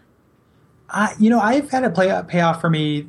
You know, even even so far in the game. I mean, it depends on what you're doing though. Like you can, uh, you know, I usually, like I said, I try to do everything in the game. So after I do everything good for Junktown, I usually in character decide that I haven't been paid enough, and then break into Killian's at night and steal everything from his safe when I'm, I'm sure I'm not going to use that merchant anymore. Yeah. Um, you know, so you can do that. Um, there are more locked containers later on in the game, Okay. and there are locked uh, doors in some of the military-based dungeon areas you end up later later on in. So it's useful for that. Okay. Yeah, because like I, I picked, you, you know, obviously I picked speech because that's the one of the highlights of the game. One of, one of the highlights of the genre for me. I picked uh, small guns as my combat skill, and then like as my, you know, how do I get around skill? I chose I I, I, I, I chose to tag uh, lockpick, which. In, in, in retrospect, I really wish that I would have tagged uh, gambling or tagged um, like steal, even you know, Yeah. because that's you know that that that, that seems really important to me too. You There's know, a lot can- you can do with steel, and there's a lot of like again that planting explosives on people is a really good way to kill, you know, encounters that are not in- immediately hostile, like people you want to kill but have dialogue leading up to it. right.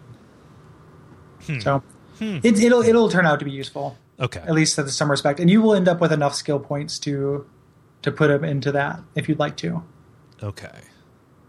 All right. So you can always do books if you're getting so much money through gambling. Um, the book merchant in this town, um, especially if you've already solved the water chip thing, so your time limit is less uh, is no longer urgent, um, then you can you know just buy books. Yes, that is uh, that is something that I intend to do. Mm-hmm. Uh, once once I get enough uh, once I get enough uh, you know patience and willpower to just keep tapping one and four over and over Yeah. again. Books are. I love how expensive books are. Oh, they're so crazy expensive. But it, I mean, it makes sense. Like this idea of knowledge being this resource. I Yeah. really like that. But it's it's a library that sells books. Yeah, that, that is true. Well, yeah, the friends of the library sale. Oh, That to, happens. To, be- to be to be fair, I don't know about you, but my heat vision burns up every book that I read after I read it. So it makes sense that they're a scarce resource. Yes, yes, and you can just share them or loan them out. Yeah. Um, yeah, a little, a little crazels. Um, the the main reason you come here though is for the water merchants, and so the the game has these two time limits built in, like one for the vault running out of water, and then one of them that was an invisible time limit, which was the super mutants finding the vault. And you're introduced to this kind of interesting cost benefit analysis here, where if you send the water merchants to your vault, um, they can keep the vault going for a while extra, but it also makes the the vault really visible because the you know the vault it's hidden in this cave, and it's going to show the super mutants where they're when they're, uh, the vault is located. So in the original version, this lowered that time limit by I think 100 or 150 days. Yeah, 100 days is Um, what I read. Um, yeah, Yeah. Um, and then that that's the time limit that was patched out, right? Like you have the Yes. initial one for the water, but then the super mutants. So the super, the super mutants just never find the vault. yes, yeah, they cannot uh, find the vault. It was just a non-standard game over. Okay. if, if they did. Um, there's no storyline, and there are, uh, as we'll we'll come to shortly, there are consequences to to lollygagging.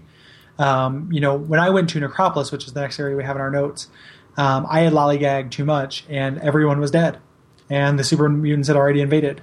Really? So, yep, Huh. So And- so and- so do I mean I I don't I I I'll I probably want to find this out for myself, but it, it's worth asking. Like, do super mutants just start taking over different areas? No, and there there's some areas that they can they can take over. This is the big one. Um, I feel like there's one other major area that will change, but they don't take over any civilized towns here.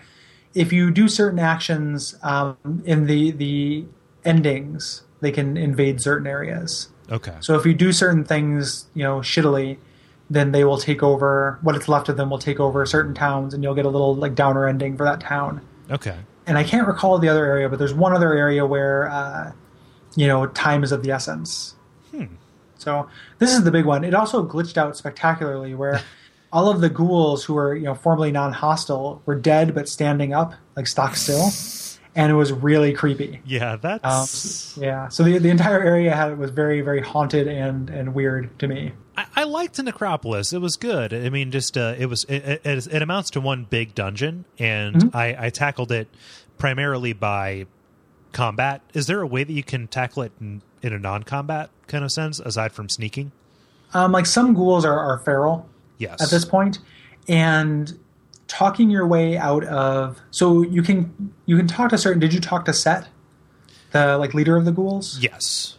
okay so i mean you can non-combat your way through that there if I, if I recall you can the super mutants that are guarding the the water pump you can get through them through non non-combat way but it's very risky because if you fuck up in that dialogue tree um, one of the options will result in them like picking you up and taking you to the end game dungeon What? so you can sequence break this game, and it's not a sequence break because you can just go there as well. But if you fuck that up, you can end up at the end end of the game, With no power armor and no weapons to deal with what you're there for. um, and you can still make it out of there. It's just incredibly difficult. Wow. And you do it by running, you know, by the skin of your teeth, but you will lose all of your companions and and everything. yeah. Um, so it is, but it is possible to to sneak, and I think it's possible to talk your way out and convince the uh, the because the super mutants are dumb. This is the first. It's actually the second time because we didn't talk about uh, getting the super mutant data disk thing from the Deathclaw cave. Did you I- do that? Like the, the the caravans that were being destroyed? No.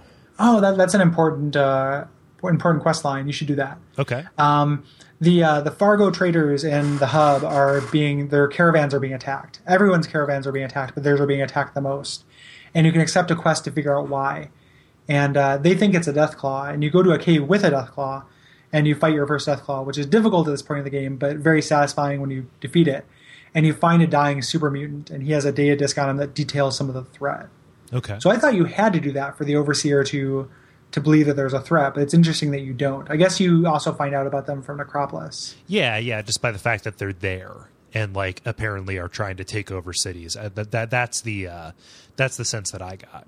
Yeah. This this thing acts as a kind of a proof that they're around. So I think you use the data disk that you get from this when you're interacting with the Brotherhood of Steel a little bit later. Okay. So it's worth doing. It's also, you know, kind of story important and and you know, it's satisfying. It, it's good practice to take down a Death, Deathclaw at this point.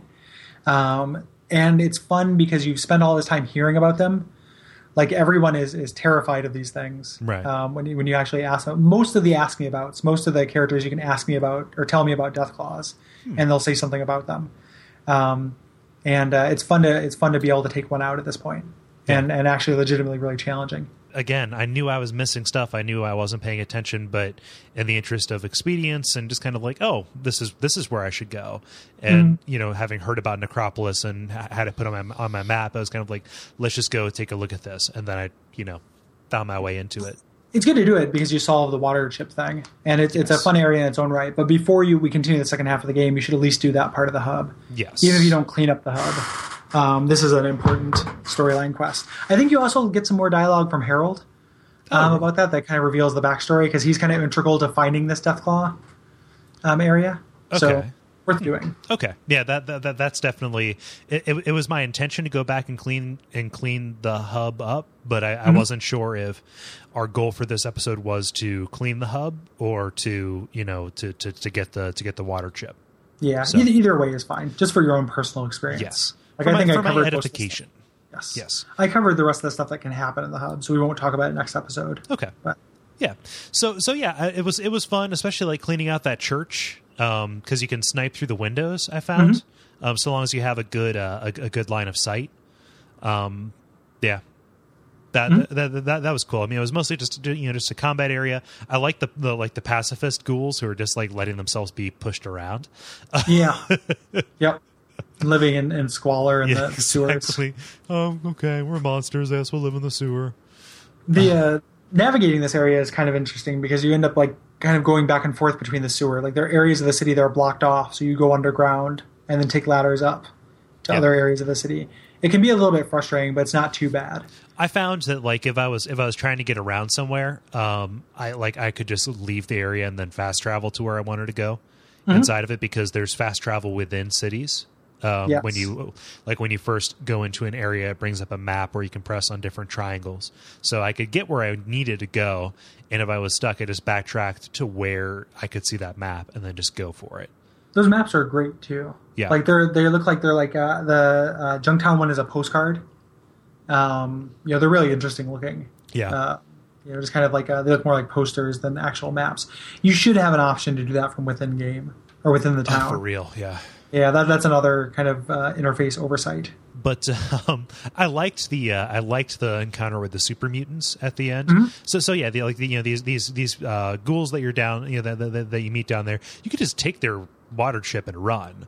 But Mm-hmm. I didn't want to do that because that's not the kind of person that I wanted to play. Not who I am really. Uh, you know, I did a lot of soul searching. I was kind of like I wouldn't be able Yeah. to live with myself if I let these ghouls die of thirst. So I went for it. Um, Mm-hmm. Yeah, but- so you go up and you you- and you repair their uh, their water pump, but there are super mutants who, for some reason, are taking an interest in their water. Yeah, Yeah, I mean, they're I think they're guarding that. Like, it's part of their just kind of general plan for uh, taking over. Yeah. Like the impression I got was they were just kind of there to to put the the community under duress as part of like a, a scout for a larger invading force. Yes. Because it, ultimately, if you do wait so, a little bit longer, like I did, they will they will invade and kill everyone. I liked um, how all the super mutants had airy names. Yeah. yeah. Yeah. Yep, and they and they all had like dialogue too. Like you can talk to them. Yeah. Yeah. Yeah. And it's not always you know useful, but you you can do it. This which this is fun. brings up a question: This is, is- thi- is this the game where you can play a dumb character? So the, you can. The options are not as extensive as they are later. Um, two does amazing things with a dumb character. Two has the best dumb options, and that includes like New Vegas, which uh, you know. Um, what, what is the thing in, in New Vegas? If you're a dumb character, there's a, there's there's a, a guy you can ask about Caesar's luncheon um, in New Vegas, which I love. but the uh, uh, two does the best dumb character. This one there are some options, but a lot of times it just people don't want to uh, talk to you because you are a mentally handicapped midget and or a retarded little person. Um, and the uh, so it makes it it makes the game very combat heavy because a lot of interactions you have no choice but to just kind of go buh, I and people get sick of your I shit. hit you now. Yeah. Yeah, yeah, I mean that's what that's what you end up saying. Like you like me water, and uh, you know why the vault dweller would send you out at that point. Who who knows? You know, um, you know this guy is not articulate at all, uh, so it makes less sense. Whereas in the first, in the second one, there's this kind of chosen one quest line. So maybe you know the chosen one uh, is is not so smart. Oh, it's like a Stephen King you know, novel. Yeah, yeah, yeah, there you go. Um, yeah, so you can you can be dumb as dumb as the super mutants, but uh, it doesn't unlock as much as it does later games in the series. Oh, well, one, one, one, one of those things. But like the super mutants don't have to be dumb, which is which is what's funny to me. It, it's it, there's they uh, talk about this a lot in that Fallout Bible. Like it's it's so this uh, what they're exposed to that turns them into super mutants is this uh, FEV, this forced evolutionary Yeah. virus, and uh, the exposure to radiation made the forced evolutionary virus wonky. Um, so it has kind of random effects. Like some people it turns dumb, some people are actually very smart and are, are super intelligent as a result of it. Who you'll run into some of those people later. Um, so it kind of just you know, other than just mutating you uh, into a hideous monster, it has variable effects on your your sanity and intelligence. yeah. So that's more. I mean, that's most of the first half of the game. You go back to to Vault 13 at this point, and uh, you know this is when the the overseer says, you know, thanks for the water chip. You get a huge XP bump, and then uh, says these super mutants are also something to worry about. Yeah. Um, and that kind of ends this first half, really. Um, Yeah. Then the, next episode we'll be talking about uh, the Boneyard, um, or uh, Adytum, the whole Brotherhood of Steel thing, and then the kind of the end game right. to it. So it's less areas, but it's when all the plot, the grand overarching plot, kind of comes home to roost. So there'll be a lot more of that. Um, two two little pieces of trivia, if you that I, I thought of. When this. So that whole the vault is uh, experimentation. Um, so the vault that you come from, the reason why it is still closed and everything else has been opened is that uh, that vault was designed to be closed twice as long as any other Oh, vault really? to to study prolonged isolation. um, but this you know event kind of throws a monkey wrench in that. Um, the vault in Necropolis was designed with a faulty door, so it, ha- it lit radiation in, which is why everyone turned into a Right. ghoul um, in that. And then there's also a vault that was all children, like all people under 18, and that is the vault that uh, Harold came from. Oh, so it's like uh, like little lamplight. Yeah, yeah, but it ended up being very similar to Little Lamplight, but they never explicitly show Right. it. It's just kind of in this lore. Like in, in the Fallout Bible, there's this list of you know all the vaults that have been designated um, as of Fallout 2 I've and what they I've are. got the Bible on my iPad. I need to like sit down and read it between between now and uh, next episode. read, read it. Um, don't read it after you play Fallout 2. Oh, really? Like I'll, I'll prov- yeah, because it's going to spoil a lot of Fallout 2 Oh, stuff for okay. you. Um, it's about both kind of in equal parts. Yeah. So um, and and go into Fallout 2 2 blind um, because it's so so delightful. Okay. Um, yeah, So but uh, yeah, that I so that's the the first half of Fallout. Um, I think we talked about a lot of the general gameplay stuff. yes. um, in that, and we'll talk about anything we missed in the the first one. Um, I, I for one, you know, inventory sucks, but I love the combat in this game, like that tactical um, pen and paper style resource action management thing. Just like does it for me in a in a big bad way. Um, the game also kind of turns me into a gun fetishist, which I'm not normally. Like Borderlands can talk about all their guns, but they all bore the shit out of me. Whereas, you know, guns being satisfying or powerful in Fallout is interesting. Yes. And uh, you know, say about that what what you Yeah. will. I, I I almost feel like I'm doing the game a disservice by just saying, yeah, I really like it. like I like it for the same reasons that I really like Fallout 3 and New Vegas. I love the I love the tone and the setting and the the things that it makes you do are interesting and for every uh you know uninteresting cyberpunk degraded future, you know, mohawks uh and Mad Max style leather spiked armor person, there's somebody like Harold. you know mm-hmm. so like that's kind of cool and just the just the world in general this comes up a little bit more later i'm not seeing it as much but just the the, the, the fake products that are in this and the flavor Yes. text and just kind of like the the effort that has gone into the branding of everything mm, yeah, they really stick with that that like the 50s slash future theme, Yeah. which I think we can all agree is the best future. like if if the 50s have a future and it's very similar to Fallout, and you know the 60s have a future, 60s and 70s, and it's like 2001, it's all sterile and everyone's in white, you know. Yeah. And the 80s have a future and it's Terminator, and the 90s have a future and it's the internet. Yeah. Like we can all agree that the 50s is the best definitely future. because Like it is definitely the coolest future. and it's all ripped from comic books and things like that just so fucking good um Yeah, yeah, it's all X-ray specs and, and mail order death rays. you know, yeah so I, I i really i really enjoyed that um i'm looking forward to seeing what happens with the super mutants oh one other general thing that i forgot to make a note of um i like the music oh yeah, yeah. Mark uh, Mark Morgan, same guy who did Torment. okay oh really so that's why Uh, it feels very similar to that has kind of some of the same instrumentation to it Yeah, it's very. Um, it's not very earwormy, but it is, does set the mood really Yes. well. I'm I, Um, and, and, and playing it like I like the music in Fallout 3, but like I after keeping it on for a little while, I would just turn it off and then listen to podcasts while I was playing. Um, Yeah. Whereas with this, I felt compelled to just kind of like stick through with it. So I missed not having, um, I missed having rather, uh, the ambient music in Fallout 3, um, retro retroactively. Yeah. There's um there's a couple mods that will add the ambient music from Fallout One and Two Oh, cool. To Fallout Three and, and New Vegas as just a radio station. So it's an optional thing you, you turn on, which is which is really nice. Yeah. The uh, one of the things that uh, we didn't talk about. Did you run into any special random encounters? No, no. Most of my random encounters were either nothing, or they like I, I found like some merchants, but they weren't selling anything I was interested in, or it was just Mm-hmm. you know rad scorpions. Yeah, rad scorpions get around. Um, there are less of them than in the second one, but there are a bunch of really uh, interesting, kind of funny Easter egg style uh, random encounters in this game. And you'll probably run into one or two. Um, I think it's largely dependent on your luck stat and your outdoorsman skill. Oh, really? Yes. Um, so if the uh, uh, you know if, if you've got those kind of pumped, which are outdoorsmen, you know I just kind of did through through books, but luck is a really important stat for critical hits. If you're playing a sniper, um, you know that's a it's a good stat to have. Like and seven. uh, yeah, that's good. And yeah, I mean you're gambling, so I imagine you have pretty decent luck. Um, yeah, that's pretty that's pretty good. You'll probably run into one or two okay. throughout the game. There, I mean, there are more fun and more bonkers in the second one. Um, and the second one here's a little, and you you may not run into it, so I'm going to ruin it for you. Um, there is a door to the, it's like reference to a Star Trek episode, like a door to tomorrow uh, gate in Fallout 2 that you run into, where you go back in time to uh, Vault 13, and to, you fuck up with a computer and break the water chip. Oh, for real? Um, yep. Yep. The uh, so Fallout 2, I mean, it's, it's kind of controversial because it's more, it's less grounded. Mm-hmm.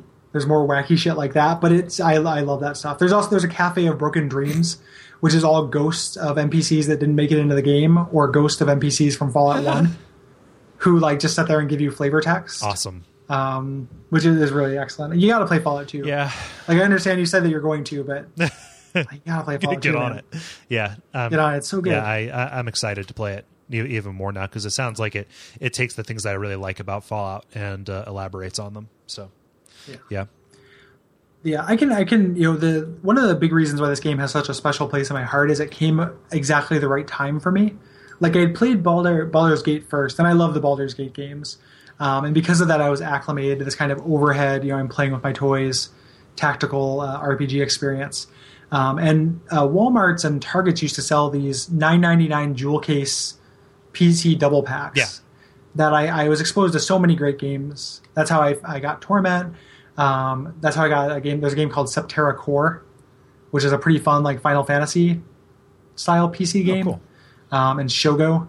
Um, a lot of these things, these double packs, and the Fallout One and Two one. I just, you know, I all I saw was the, the cover with the guy with the power armor, and was just kind of like, oh, a post nuclear, you know, role playing game. This sounds awesome.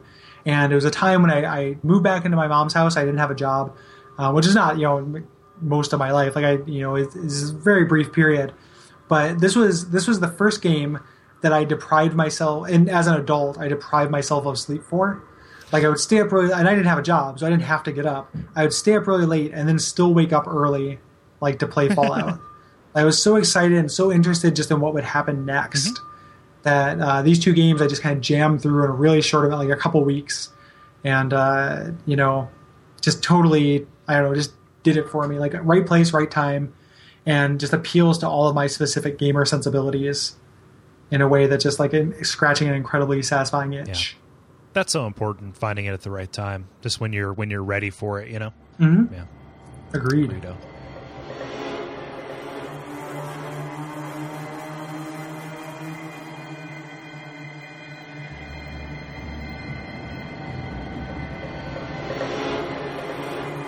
Today's podcast is sponsored by Audible.com, and for you, the listeners of Watch Out for Fireballs, Audible is offering a free audiobook download with a free 30-day trial to give you the opportunity to check out their service. As usually, we, we you know we want to recommend either books that we really like or books that are thematically appropriate. Um, and since I'm a huge fan of uh, post-apocalyptic literature, I would like to recommend Stephen King's The Stand. Um, seems like kind of an obvious choice, uh, but uh, I want to talk to you about the value here. So for free, um, you get 47 hours and 52 minutes of audio. Oh, good night. like I know you're trying to sell it with that. But wow. And I, I'm not even talking like I, I don't, you know, I like the this. I've never read The Stand. Yeah. I've never listened to The Stand. I like the idea of The Stand, so it's not even judgment on on it as a thing. Yeah. That is an that is an incredible amount of tape. Yes, it is. so, um, if you want to learn about superflues and uh, one of my favorite uh, antagonists from any book, Randall Flagg, uh, give it a listen. It's entirely free when you sign up for their uh, for, for their trial. Uh, if you want to take advantage of that, go to audibletrial.com slash watch out for fireballs. Again, that is audibletrial.com slash watch out for fireballs to get your free copy of The Stand or any other audiobook of your choosing. To to throw a Gary spin on this, uh, you know who Randall Flagg is, don't you? Um, like from from the TV show or No, from uh, uh oh no, he's he's uh, he, he's uh, N- Nyarlathotep. yeah, Yeah. yep. So Gary friendly as well. Yep. this uh, this book. Um, Yeah. features Nyarlathotep as a as an antagonist. I can get behind that. So now you've heard what we have to say about Fallout One at length, um, but it is time to hear what you have to say. Um, we try to do as whenever we do these two part episodes, we try to limit the responses to the first part of the game. That doesn't always happen. Um, so some of these are real general, um, but we are still accepting them. So after you hear this, if you have this inspires anything in you, please get in touch with us and uh, let us know what you think about this game. So yeah, the, the first person who uh, got in touch with us was Chase. And uh, why don't you go ahead and read this one, and then we'll we'll kind of bookend those. Okay. Um, just so you know, we do edit some of these down just to uh, just ju- ju- just for length. So don't be uh, don't don't be upset, please. It may seem like we don't edit anything for length after this podcast and last podcast, but I swear We we, do. do. edit extensively edit these things for length. We just love the sound of our voice. Uh, it's so so So- amazing. like that. it is, is, is really. I pretty much want to hear myself say "you know" um, at least like twenty or thirty times every time I listen to a podcast, I, I, So- I, I want to hear myself trail off after saying something incredibly douchey. or say say low calorie or high calorie. that, that's a new thing that astute listeners may have picked up. sorry, it's a thing for that work. made its way I'm into so Kole's sorry. vocabulary. No, it's fine. I, I do that too. I was, I was realizing uh, I, I had to break myself, out, but I was saying via V a lot, and what a douchey thing to say. Like what a I think it's actually vis-a-vis. vis-a-vis. But Sue, Sue, well, that's that's the most douchey thing. The second is to correct someone saying it. Sorry. The most douchey thing is to say it all the time. But what a- what a douchey, you know, pretentious thing to say. But I was saying it like every third word. Yeah, I, Um, so I had to consciously like, you know what, Gary, enough of this shit. I was I, like I, I got on a kick of that because it's a joke on "You Look Nice Today." Hmm. so The the calorie thing or the no, no, the ca- ca- calorie thing is something that legitimately comes up at work when we're talking about um, like how much effort something takes. yeah, Um, but vis-a-vis is from uh, from "You Look Nice Today." ah, Yeah. both of which different levels of deplorable. But it's okay because we both we're both at fault. yes, we are. So, anyway, Chase says via our contact form, my first exposure to Fallout was Fallout 3, so I was happy to get back to the game's roots. I started up Fallout about three weeks ago, and after a few false starts, I was able to make some actual headway. The opening cutscene set the tone nicely. The music of Fallout has always been a big part of the atmosphere. The though much more sparse in this game than in later incarnations of Fallout, setting the opening to Maybe by the Ink Spot strikes a chord of nostalgia for a time that the audience of these games may not actually have experienced. A phenomenon that should uh, have a name. I propose either fake nostalgia or nostalgia.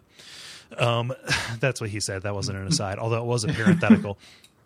Um, this was my first Infinity Engine game. Uh, although after listening to your Planescape episodes, I'll probably check that out. Close enough for jazz, Yep. really.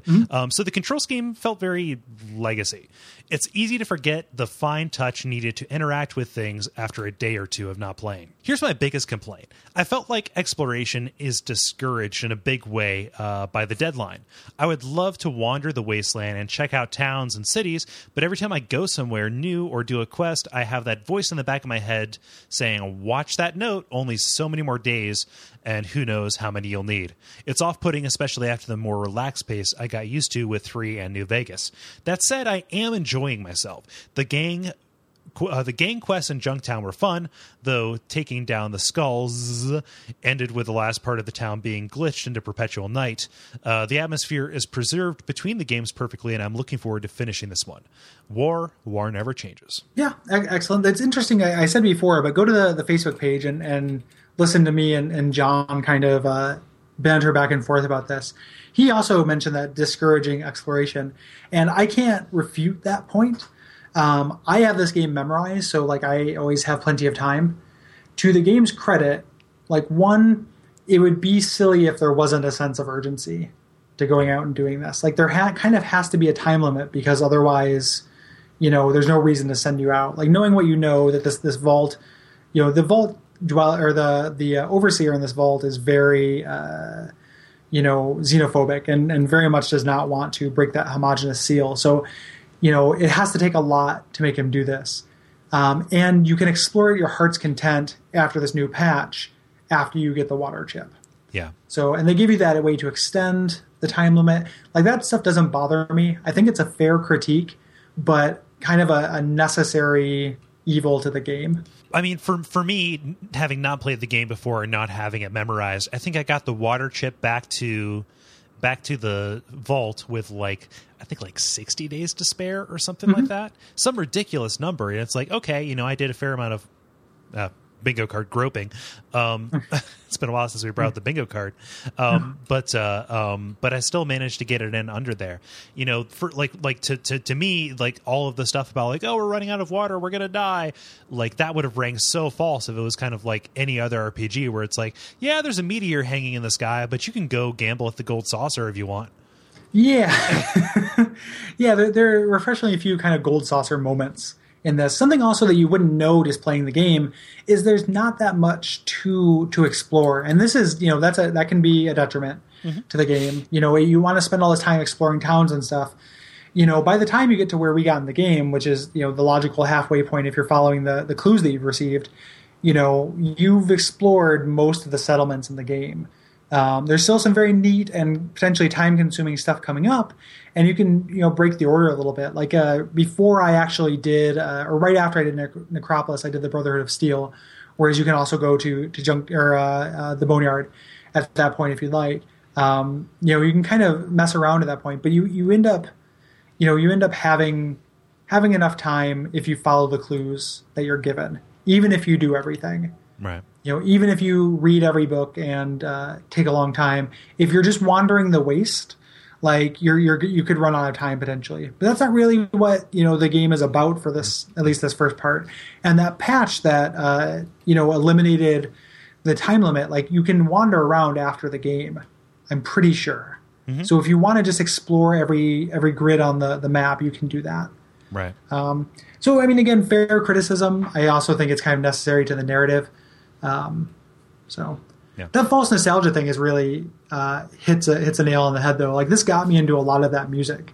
yeah. Um, this game, and then later with Fallout Three, like that kind of you know post World War II, uh, uh, you know pop Tin Pan Alley stuff. Like yeah. I'm pretty into it. It's And uh, this this Ink, Ink Spot song is wonderful. That's great.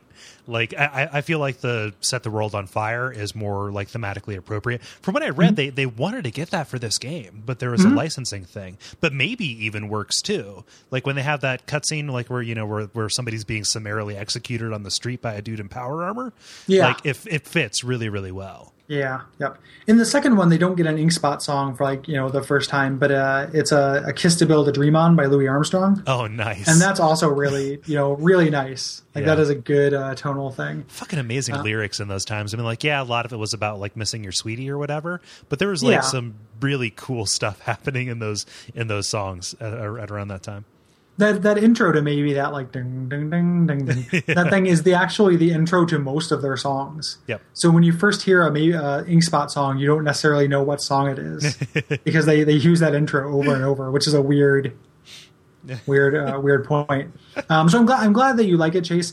Um, I like all the Infinity Engine games with the possible. You know, there's definitely a stratum um, when you get into the the Icewind Dales, which are if you love the combat in the Infinity Engine, they're worth playing. Good on you.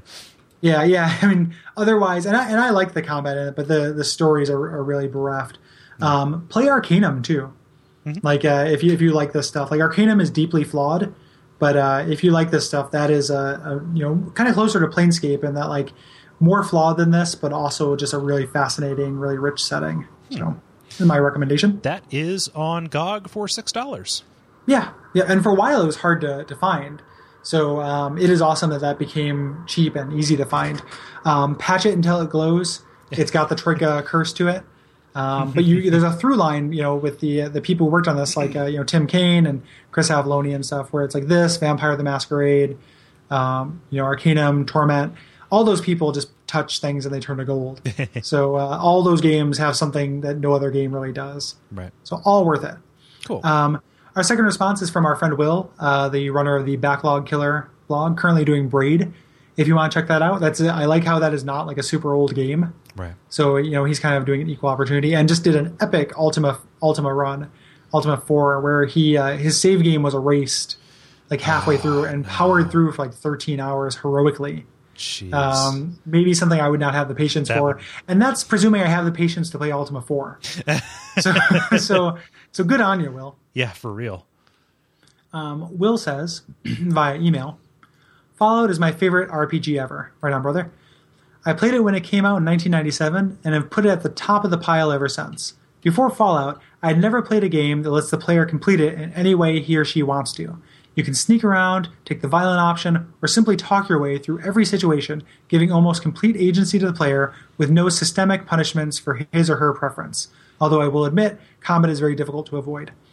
Though its graphics were not particularly groundbreaking, even when it first came out, the game design, sound, and tone of Fallout set a watermark that very few games have ever reached. Leaving the plot aside, since you guys are only halfway through, the tone of the game was unlike any other I'd experienced. Even compared to Wasteland, Fallout remains one of the bleakest games I've ever played. The brutality of the world is accentuated by the violence during combat. Characters being tossed like rag dolls or melted like wax figures serve as a constant reminder of how close death is at any moment. Far from fetishization, it is quick, brutal, and treated as just another occurrence rather than a spectacle. Rounded out with an amazing ambient soundtrack, and you have a fully developed backdrop that is solid on its own even before the inclusion of the plot. I'm sure you'll get more into the second half of the plot next time, but the evolution, evolution of a simple MacGuffin fe- fetch quest into a more horrifying lurking evil is great, and hints at further horrors that may exist in the post nuclear world. Even though Fallout 3 and New Vegas did a good job of approximating the original two games, the level of innovation and sheer imagination that went into them will be hard to repli- replicate. I look forward to hearing how you two are faring and hope that you enjoyed as much as I do. I wish I could go back and play it for the first time just like you are, Kole. Amen, Will. Yep. I, I'm with you. I disagree with nothing. Um, we didn't talk about Wasteland. No, No? I've I've never played it. Like I know that it's uh like you know I know that it's there looming as you, you know looming over everything in this series. Mm-hmm. As you know, like either the inspiration for this or the spiritual predecessor. I hear different things from different people, but Yeah, I, it's amazing that I haven't played it. So I, I'm such a huge fan of, of Fallout. It's just it's it's a little bit it's a one step to PC for me, Oh, yeah. and that's even for me. Like I love PC games. It's on my pile of shame. Like I will play Wasteland, someday. Like enough of this game is drawn from that. I like the setting, I like the people involved. I would love to play Wasteland. I supported the shit out of the Kickstarter for the sequel. You know, I, I want to love Wasteland. I will love Wasteland. I will love Wasteland before I die. I will love this I will. thing. Gary will love you. Uh, but uh, yeah, so that, that's uh, kind of the you know they wanted to make a sequel to Wasteland and couldn't get the rights, and ended up accidentally uh, kind of making this incredible thing that ended up being hugely successful on its own. Huh. Yeah, so thank you, Will. Yes, and uh, there's one final one that I will read as soon as this page refreshes. There we go. So this is from Osmosis on the Something Awful uh, Video Games Podcast Megathread. Says, "I think everything that can be said about the content of the Fallout's has been said by now, so I'll just share some share some personal memories of what is probably my favorite gaming series. The first game's manual was and is one of the greatest ever made. It really set the dark, humorous post-apocalyptic tone. It is also one of the few physical game paraphernalia from my early PC gaming days that I still own. It holds a place of pride on my bookshelves next to my System Shock 1 manual, which isn't particularly good. I just have fond memories of that one too. Second, the first game's time limit stressed me out so much that I obsessively reloaded whenever I found a location in the wasteland so that I could travel there in a straight line instead of wandering around to look for it. Save scumming at its finest. That was my addition, not his. Um, uh, Third, my first character was a low HP, high agility, and perception one because I read the perk list and found the sniper perk. Range criticals are just the best thing.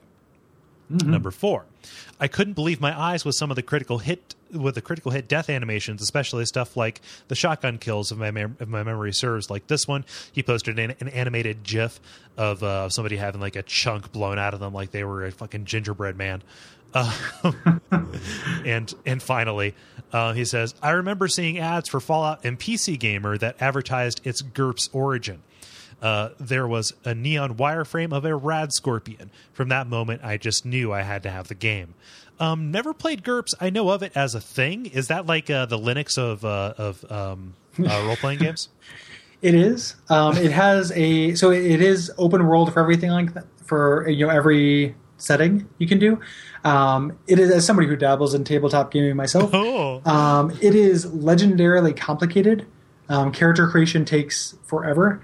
Um, so it has kind of been supplanted by D20. So D20 Yes. is the easy, but GURPS originally was kind of the uh, you know it stands for Ger- generic universal role playing system. Right. So it is supposed to be applied to, to any setting. Man, that that manual. I have the manual for this, even though I never had it originally since I bought it in that jewel case. Uh-huh. Um, but I bought it on eBay because it is incredible. It takes the place as, or it takes the form of like a travel guide. Yeah. Um, you know, for for leaving the vault and the uh, the strategy. I have a strategy guide for this and Fallout 2 because again, my favorite. I have actually strategy guides for all the Fallout games. My favorite Nice. series, and uh, those take place um, or take the one for number one has this like crotchety old like prospector character guiding you through things and giving you hints and stuff. Like in the the the kind of you know the the commitment to to flavor text in this series is incredible. That manual is so good. We'll put up a, a link to it because it's available online. And uh, it is it is just something to behold. Yeah. god do i miss game manuals? I wish the ones they- for Baldur's Gate where the, the the last two thirds of it were just spell descriptions. Yeah. like it, it doubled as a fucking dungeon master's guide. Yeah. You know, like it was just like I used to read the shit out of those things. You know, here's the mark of how good PC game manuals used to be. When I go to like a Goodwill, one of the things I like to do is go to the uh, the game section because I will buy old you know game guides for games that I have, you know, or old tabletop role playing game guides because they're fun and interesting for me, and sometimes they have hilarious, terrible art. Um, there's a game called Cyberpunk that has all live action photos in it for all the art. So it's all these like fat guys with goatees and sunglasses, um, you know, with a keyboard that they plug into like a wall. Um, you know, but the uh, uh, you know, so in those good in those goodwill sections, constantly game manuals show up Really. because the people who sort them don't know that they're not guides because they're fucking like phone books. Because that's awesome, and that's the way that game manuals used to be. That's the way game manuals should be. Like the the the shadows of Amn, you know, Baldur's Gate two manual I've seen show up like huge spiral bound monstrosity like so many times at like Goodwill gaming sections. Good night. Yeah, that's. Uh, I'm. I feel that my, my my affinity for strategy guides has supplanted the uh, the the general awful state of game manuals these days. Um, Yeah. yeah.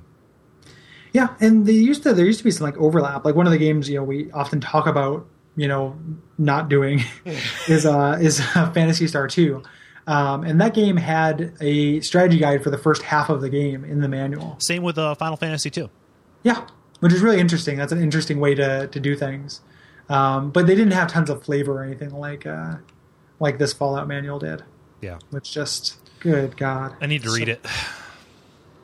Yeah, no, just check, definitely check it out. I mean, you don't need to read it cover to cover. It's going to tell you a lot of things that you already know about the game. Yeah. But just look at the little asides and flavor stuff because it's, you know, it's it's made as a uh, a Vault-Tec manual, Yes. I believe. Um, yeah. So uh, thank thank you very much. Um, we are going to go buy 150 days from the Deliberation Merchants. but I, as, as this show goes on, I just get less and less inspired to come up with clever deliberation things. That's fine. I was gonna. I was, dumber. I don't. I was gonna say we're gonna go into the vault that was designed to socially encourage deliberation. Yeah, to, to, to encourage competition among comments. I've been exposed to the forced deliberation virus, and it's uh, decreased my intelligence. So that is why we're going to do that. Okay. I'm gonna keep it because I liked the buh at the Yeah.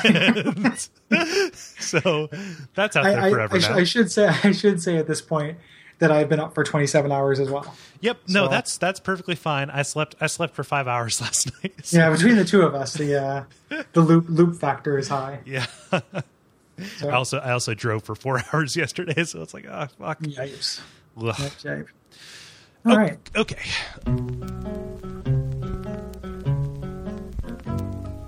We went to the deliberation merchants, but it drew attention to our uh, to our studios, and Our we were raided by super. Yeah, to our deliberation studios, and we were killed by deliberation mutants, and now we're podcasting from hell. I would Um, have also accepted super deliberators. super deliberators. like, yes. yes. Um, so, so based uh, based on our our uh, conversation, we are choosing Chase mostly because of uh, that uh, false nostalgia slash nostalgia yes. thing, which I like. Yeah, it's good. It's good Also, concept. I want to bribe you to play more Infinity Engine games. Yes. It, I, it's like for some reason, I it's like I'm a demon and I have more power when people play Infinity Engine grow games. I don't know what it is. Yeah, I, I just I just like it when when that happens. It makes me happier as a person to know that there are people out there playing Infinity Engine games. You know, I don't I don't know what it is, but um, so for that, um, obviously for the next episode we're doing uh, Fallout, which you have. After that, we're doing Shadowrun, which you know we can't gift you if we wanted to. Um, so I was looking in my Steam. You know, I buy things on Steam when they're ninety nine cents if I like them. I would like to put if you join our Steam group and then let me know who you are because uh, usernames and, and regular names I don't always uh, you know put together. Um, I will give you a little gift pack of, of cheap Steam games, like just kind of look through what you have and, and what I have, and give you a couple games I bought on sale um, that you know I think are pretty nifty. Cool. So thank you very much for writing in. If you would like to uh, contribute more thoughts about Fallout, because we're doing another episode about it uh, next episode. Two weeks. In two Yeah. weeks. Two weeks from when you're hearing this. Um, well, you can listen to it anytime. Uh, but uh, yeah, the next episode is going to be about the second half of Fallout. If you want to submit more thoughts on the second half of the game, uh, there will be no holds barred uh, as regards uh, plot. So go ahead and hit us up at duckfeed.tv slash contact. Also, also at the uh, Watch Out for Fireballs page, there's a little widget where you can submit your game thoughts um, which is which is cool. You can leave us a voicemail at uh, 419-834-WOFF. And, uh, of course, Facebook and the uh, Something Awful thread are both places that we mine for comments. So, And Twitter and the Steam group. Any way you can contact Exactly. us. fine. YouTube comments. Message we we are bottle. available to you. Yes. Yes. Um, we, we are Orange, Soapstone. We, we are available to you in, in any way of contact. So please uh, get in touch with us. Um, as we mentioned, the next game we're doing after Fallout is uh, Shadowrun for the SNES, a uh, ridiculous RPG adventure game hybrid that is really unusual. Um, but uh, I'm looking forward to revisiting, and Kole is looking forward to playing for the first time. yes. Um, and then after that, we are going to be talking about uh, Parasite Eve, which is going to be really fun for me because, again, I would like to revisit it. Um, Yeah, and it's you, a- you've played it too, right? Yeah, I played it a couple times. It was I, I owned it on the uh, the PlayStation back in that time when you'd buy like every RPG for PlayStation, and it ended up resulting in you spending you know time on Jade Cocoon and bullshit. but this one was madness. actually, yeah, yeah, you know, I actually have uh, fond memories Mm-hmm. of, of this game, and uh, I'm hoping it stands up. And if not, it's it's relatively painless and short. But it's kind of an RPG survival horror hybrid. uh, made by Square during their experimental phase. Yeah. Um, yeah. After that, we are doing Yoshi's Island. Um, you know, a competitor for best Mario game. Like I love Mario World, but Yoshi's Island is so goddamn good Yeah. that uh, you know, if anything's gonna knock Mario World out, it's gonna be Yoshi's Island, not Mario Three. Hear that? Hear that? Hear it? you fuckers. No. Hear it? it's so good, but it's not quite I as just, good. I just I just have one thing to say to you. What? What? what? Chest bump. Mixed martial arts. Let's do it. I hate my dad. Bam, bam, bam. Is that from something? Tap out. Tap out. No. no. Oh man, I love that. Um, anyway, whenever I hear what, that's what I think about. okay. Um, so yeah, so uh, we'll be tapping out on Yoshi's Island, um, and hopefully you will tap in Yeah. to that. Um,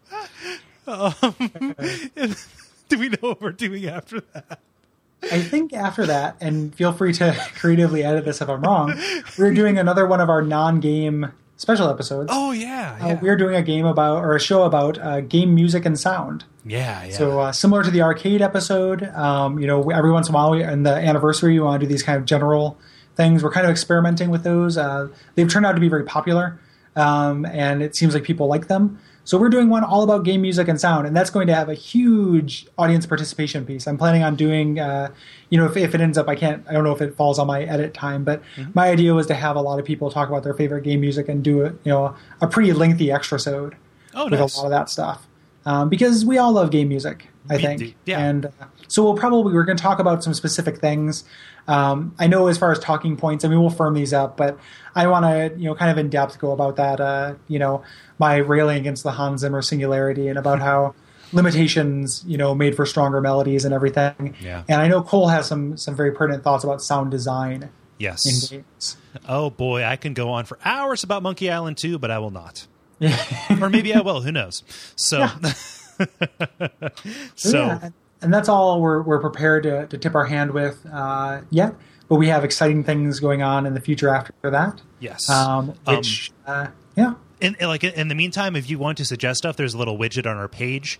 Uh, goes directly to a spreadsheet that we uh, that we both can see, um, and we will take those into consideration as we make our lineup. Yeah, and we are actually, you know, we had this kind of fall planned out just because it worked out that way. But we are actually, you know, nearing the end of our plans. So your suggestion very well could end up being snatched up. Yeah. um, if it st- strikes our fancy. So uh, definitely do that. Um, if you want to support us, uh, probably the most, uh, you know, the two twin or three twin, three twin, the triplet ways of, of uh, supporting us most directly would be uh, a rating and reviewing us on iTunes. Um, we've had a bunch of reviews in the last month, which has been great. Um, we still are kind of regularly appearing on the charts now, which is awesome. Um, we haven't been able to hold a position, but usually when whoa, um, I don't even know what thing made that noise um, outside my window. Um, but usually when we put out an episode, we chart a little bit, which makes us feel good. Um, so that helps out a lot. Uh, the second way would probably be uh, using the Amazon referral link to do all your Black Friday, Christmas shopping. Um, I do it, which you know is just giving myself back money. But uh, I do uh, if I do my Amazon uh, shopping, I do it through that link. And then the third way would be those that Audible trial that we mentioned. Um, that helps us out uh, hugely, hugely, and we want to prove to them that we are uh, a horse you can you can bet on. We are a safe bet. So uh, if you are interested in, in uh, audiobooks at all, which I think you will be if you like podcast, um, jump on it and check out that free trial. It's a great service. Yes. Um, there's kind of a there's kind of one announcement. There are more ways to listen to the show now than ever. Uh, we by the time you're hearing this, we're going to be fully on uh, Stitcher, uh, Smart Radio, which is uh, an, an online service for streaming podcast episodes. Um, Every show on the Duckfeed Network is going to be on there. Um, so give that a shot if you are not an iTunes person. I know that there are some people who aren't iTunes people. Uh, that is another way for you to get a hold of our stuff. Um, so yeah, just in order to make it more convenient. And I'm still considering the idea of uh, doing the app thing uh, through our Yeah. through through our uh, host, which it would be trivially easy to do. Um, So if there's interest in that, you know, uh, let us know, and uh, that'll probably push us over the edge. I'm probably going to do it anyway, so keep an Yeah, eye out for let- announcements. Yeah, let us know what what makes it easy for you to get a hold of the show. Yeah, well, like um, is really the the takeaway. because like the, the the iTunes ratings, I you know the majority of our traffic comes from that, like to the show. Um, that like that's that's far and away the most popular.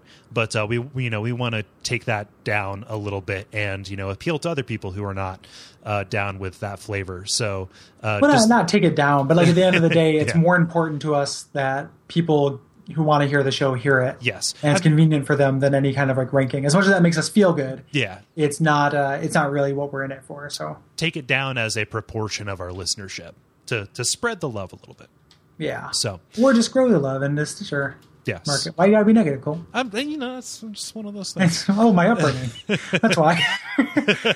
my various neuroses. My cornucopia of neuroses. Yes. Yeah, there's a sensible answer for that. Um, so Yeah. yeah. I think I think we hit about everything. So yeah, Stitcher, check us out, all that stuff. yeah, the, the other uh, big thing we want to hit is that there are two new shows on the network. Oh yes, yes. Um, the uh, Kole's long running video game show, Stand Under the Don't Tree and Roll Me This, has died.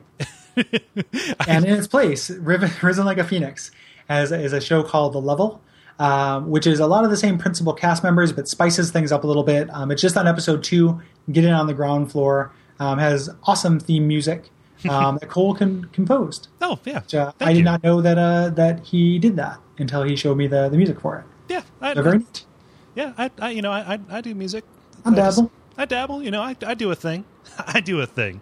Um, and speaking of awesome shows with great music, uh, Gary's new show on the network is called The Pitch, uh, where he and his friend Brayton. Uh, d- does does he share his last name? I don't know his last name. Uh, Brayton Cameron. Brayton Cameron. Uh, they get together and they talk about uh, they talk about products that can change the world and make them rich. Yes. I, I, I, I presume that that's that, that's the end game. each, each week it is, is just a listening in on a conversation between me and Braden where one of us has an idea. Um, it's very short. I think the longest one we've done so far is like 16 minutes. Um, it is the descendant of a, a show I used to do called the Dino Pitch, and there are links to that on the page. If you want to go back to those, um, there are some in jokes and stuff that are part of this. But uh, I'm I'm intensely proud of it. Um, and it is a low commitment, so give it a shot. Um, I personally, not to toot my own horn too much, but I think it's super funny. Yeah, it's it's fucking great. Would you say it's low calorie? Yeah, I would say I would say it's definitely low calorie. The other th- fun thing about that is that we record them. So we've been recording them like super far in advance. So we have like eight of them banked. Yeah. Um, so I've heard you know the next you know three months of, of the pitch, and it's all good. We haven't recorded something I haven't liked yet. Awesome. So excited about that. So yeah, um, you know this this has been a longer episode. I think this is Gary's retribution to me for making him edit the uh, the, the Metal Gear Solid episode. that, that did take like a year off my life. Like that was so uh, you know intense to do that. Um, but sometimes these games, like these games, we just really love or we have a really deep history with. Um, it's hard not to do do long ones. And most of the feedback we've received have been like, "Hey, you know, I listen to work, I listen on a commute." Do what you guys got to do. If that's something, you know, if you guys, hey, rein it in a bit, if you want to tell us that, we need to hear it from you because Yes. otherwise we're going to say everything we want to say about a game. So if that is feedback, you know, that you have, we won't be offended um, unless you just, you know, like, hey, dickheads, make it a little bit shorter. You know, Why- there's no need to be rude. Why be you constructive to with your talk so criticism. much? Yeah, yeah. Why do you assholes like the sound of your own voice that much? You're both shrill and annoying. Actually, I think my voice is the only one that can be considered shrill. I think that Kole has a dulcet. Yes, Uh, I, I, believe. I, I believe an iTunes review likened my uh, likened my voice to being wrapped in a in a cloak of uh, of crimson velvet. So Right, and, and and there was another review that I actually downrated. Uh, that, that mine sounded like a, uh, a, a glass recycling plant. Uh, got into a fight with two cats that were fucking. So I didn't see that. yeah, so so honestly, if, if you want to hear less of, of me, um, please I'll put please let out us know. I'll put out an, uh, just uh, just another another one where I mute Gary. yeah, just or just replace me with the the uh, the Microsoft Word like text to speech voice. Just take everything I say and just It takes it takes 17 hours to edit because I have to transcribe everything you say. or, or just bring in somebody with a different voice to like be the, play me. No, I do not miss Bart at all. Bo. Bo. Oh. You know, I really like Fallout, Bo. Yeah. So- oh man, we need to button this shit up, man. Yeah, yeah, that's that's true. Let's do we're, we're both super punchy. We're, we were talking about it, but Kole has gotten very little sleep, and I've been awake for a very long time. so that's the other reason why this maybe. We- We've been locked in a vault where they mess with. It's like Guantanamo. They mess with our sleep Yeah. cycles. Yeah, two separate vaults that are studying the effects of uh, sleep deprivation in different ways. So, So, so, so anywho, watch out for the monsters and demon dogs that are nipping at your heels if you will fall asleep. Uh, watch out for rat scorpions. yes, and watch Yeah. out for thermo- thermonuclear explosions. yeah, and and watch out for fireballs. Fireballs never change. Hey.